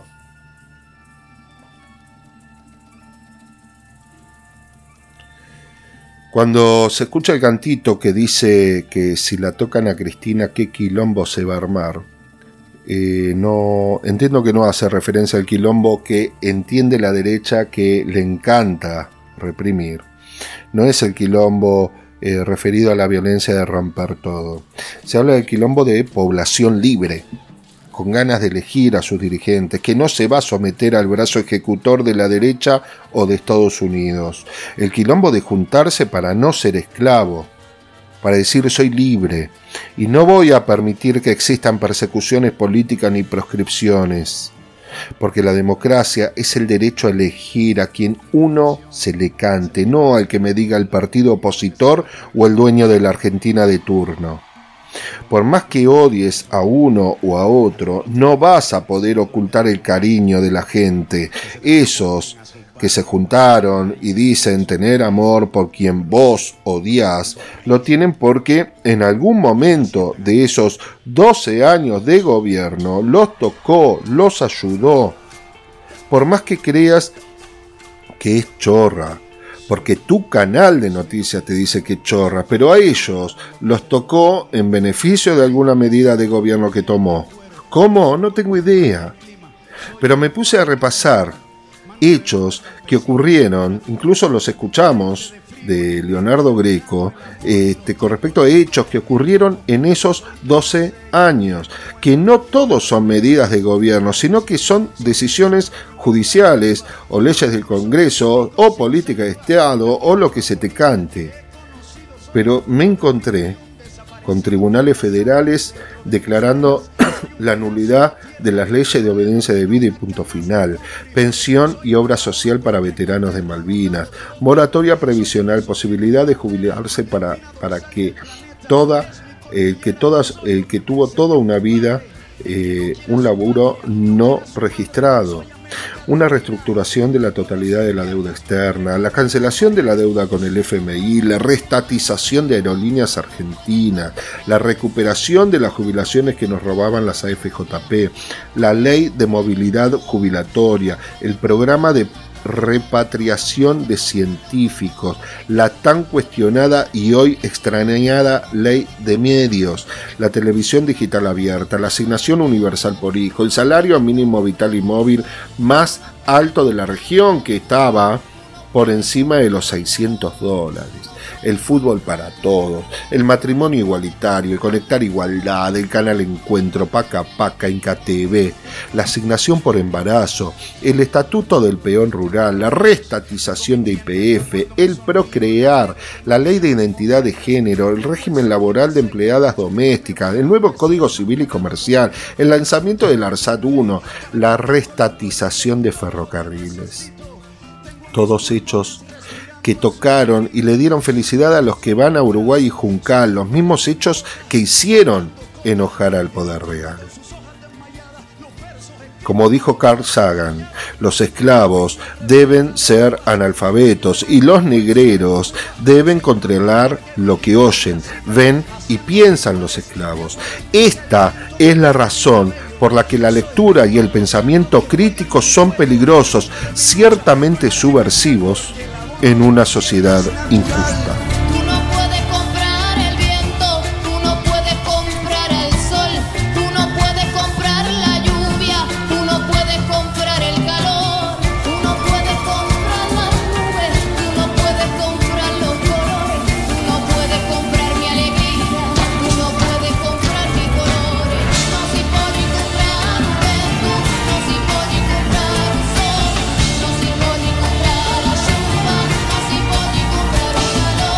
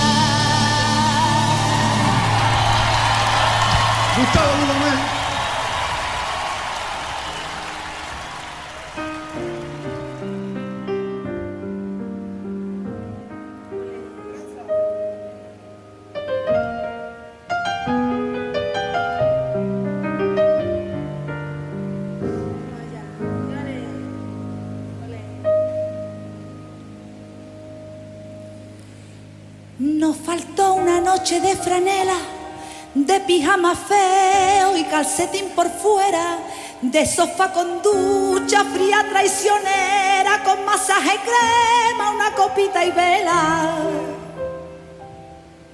Nos faltó una mentira entera, una falsa espera y una tarde fea. Nos faltó desdibujar tu nombre y nuestro corazón de toda la escalera.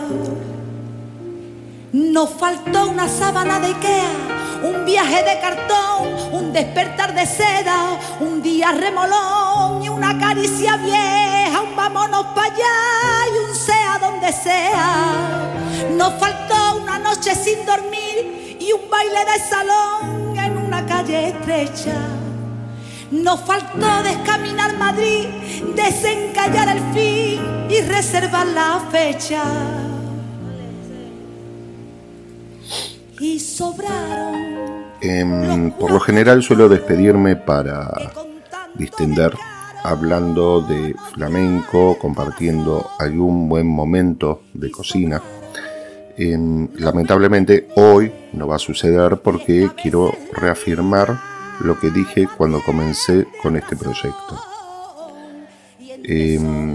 Emitir cada uno de estos episodios en la medida que puedo hacerlo, ¿no? Significa una afirmación a mi convicción de país próspero, de un país en democracia, sin digitadores de la realidad que siembren el odio. Este programa tiene su razón de ser en que no sé como aportar al bienestar común desde la política, desde la actividad política, porque no sé hacerlo y nunca lo hice. Por eso se trató siempre de una necesidad de sentar un mensaje positivo y realista de aquello que nos meten en la cabeza en el día a día. No permitir que quede en el aire una estupidez que se dijo y quedó grabada en nuestro cerebro como algo cierto. Si hablaban de una ley, salíamos a ver si lo que decía esa ley era lo que propagandeaban. Si veías algo en un canal de noticias, desenmascarábamos con búsqueda y chequeo de la información eso que nos vendían como real. Si se manifestaban en contra de la democracia y la paz social, seguro me ibas a escuchar hablar en la vereda opuesta. Jamás fue desde la concepción violenta de ellos o nosotros. El mensaje acá siempre fue distinto, sino desde que es lo mejor para el más débil, menos favorecido, para nosotros, como argentinos, que salimos a laburar todos los días y aportamos al Estado, defendiendo la presencia de ese Estado para que esté en apoyo de los que en ese momento lo necesitan. Por el Estado de Derecho. Porque tal vez el día de mañana, quienes los necesitaremos, vamos a ser nosotros también. Amigos, amigas, muy buenas noches, hasta la próxima. Y entre sobras y sobras me falta, y me faltan las sobras que tenía tu amor. Y sobraron las 500 veces que dijimos que no.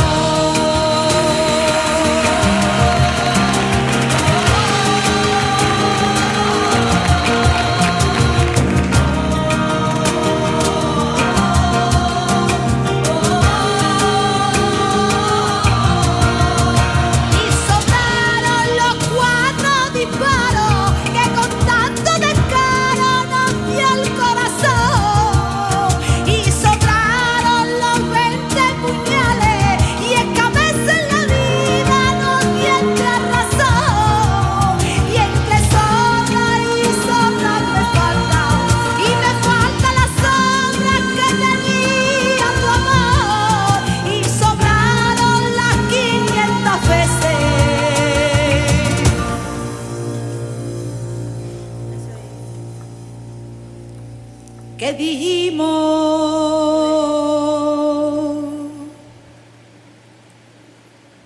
que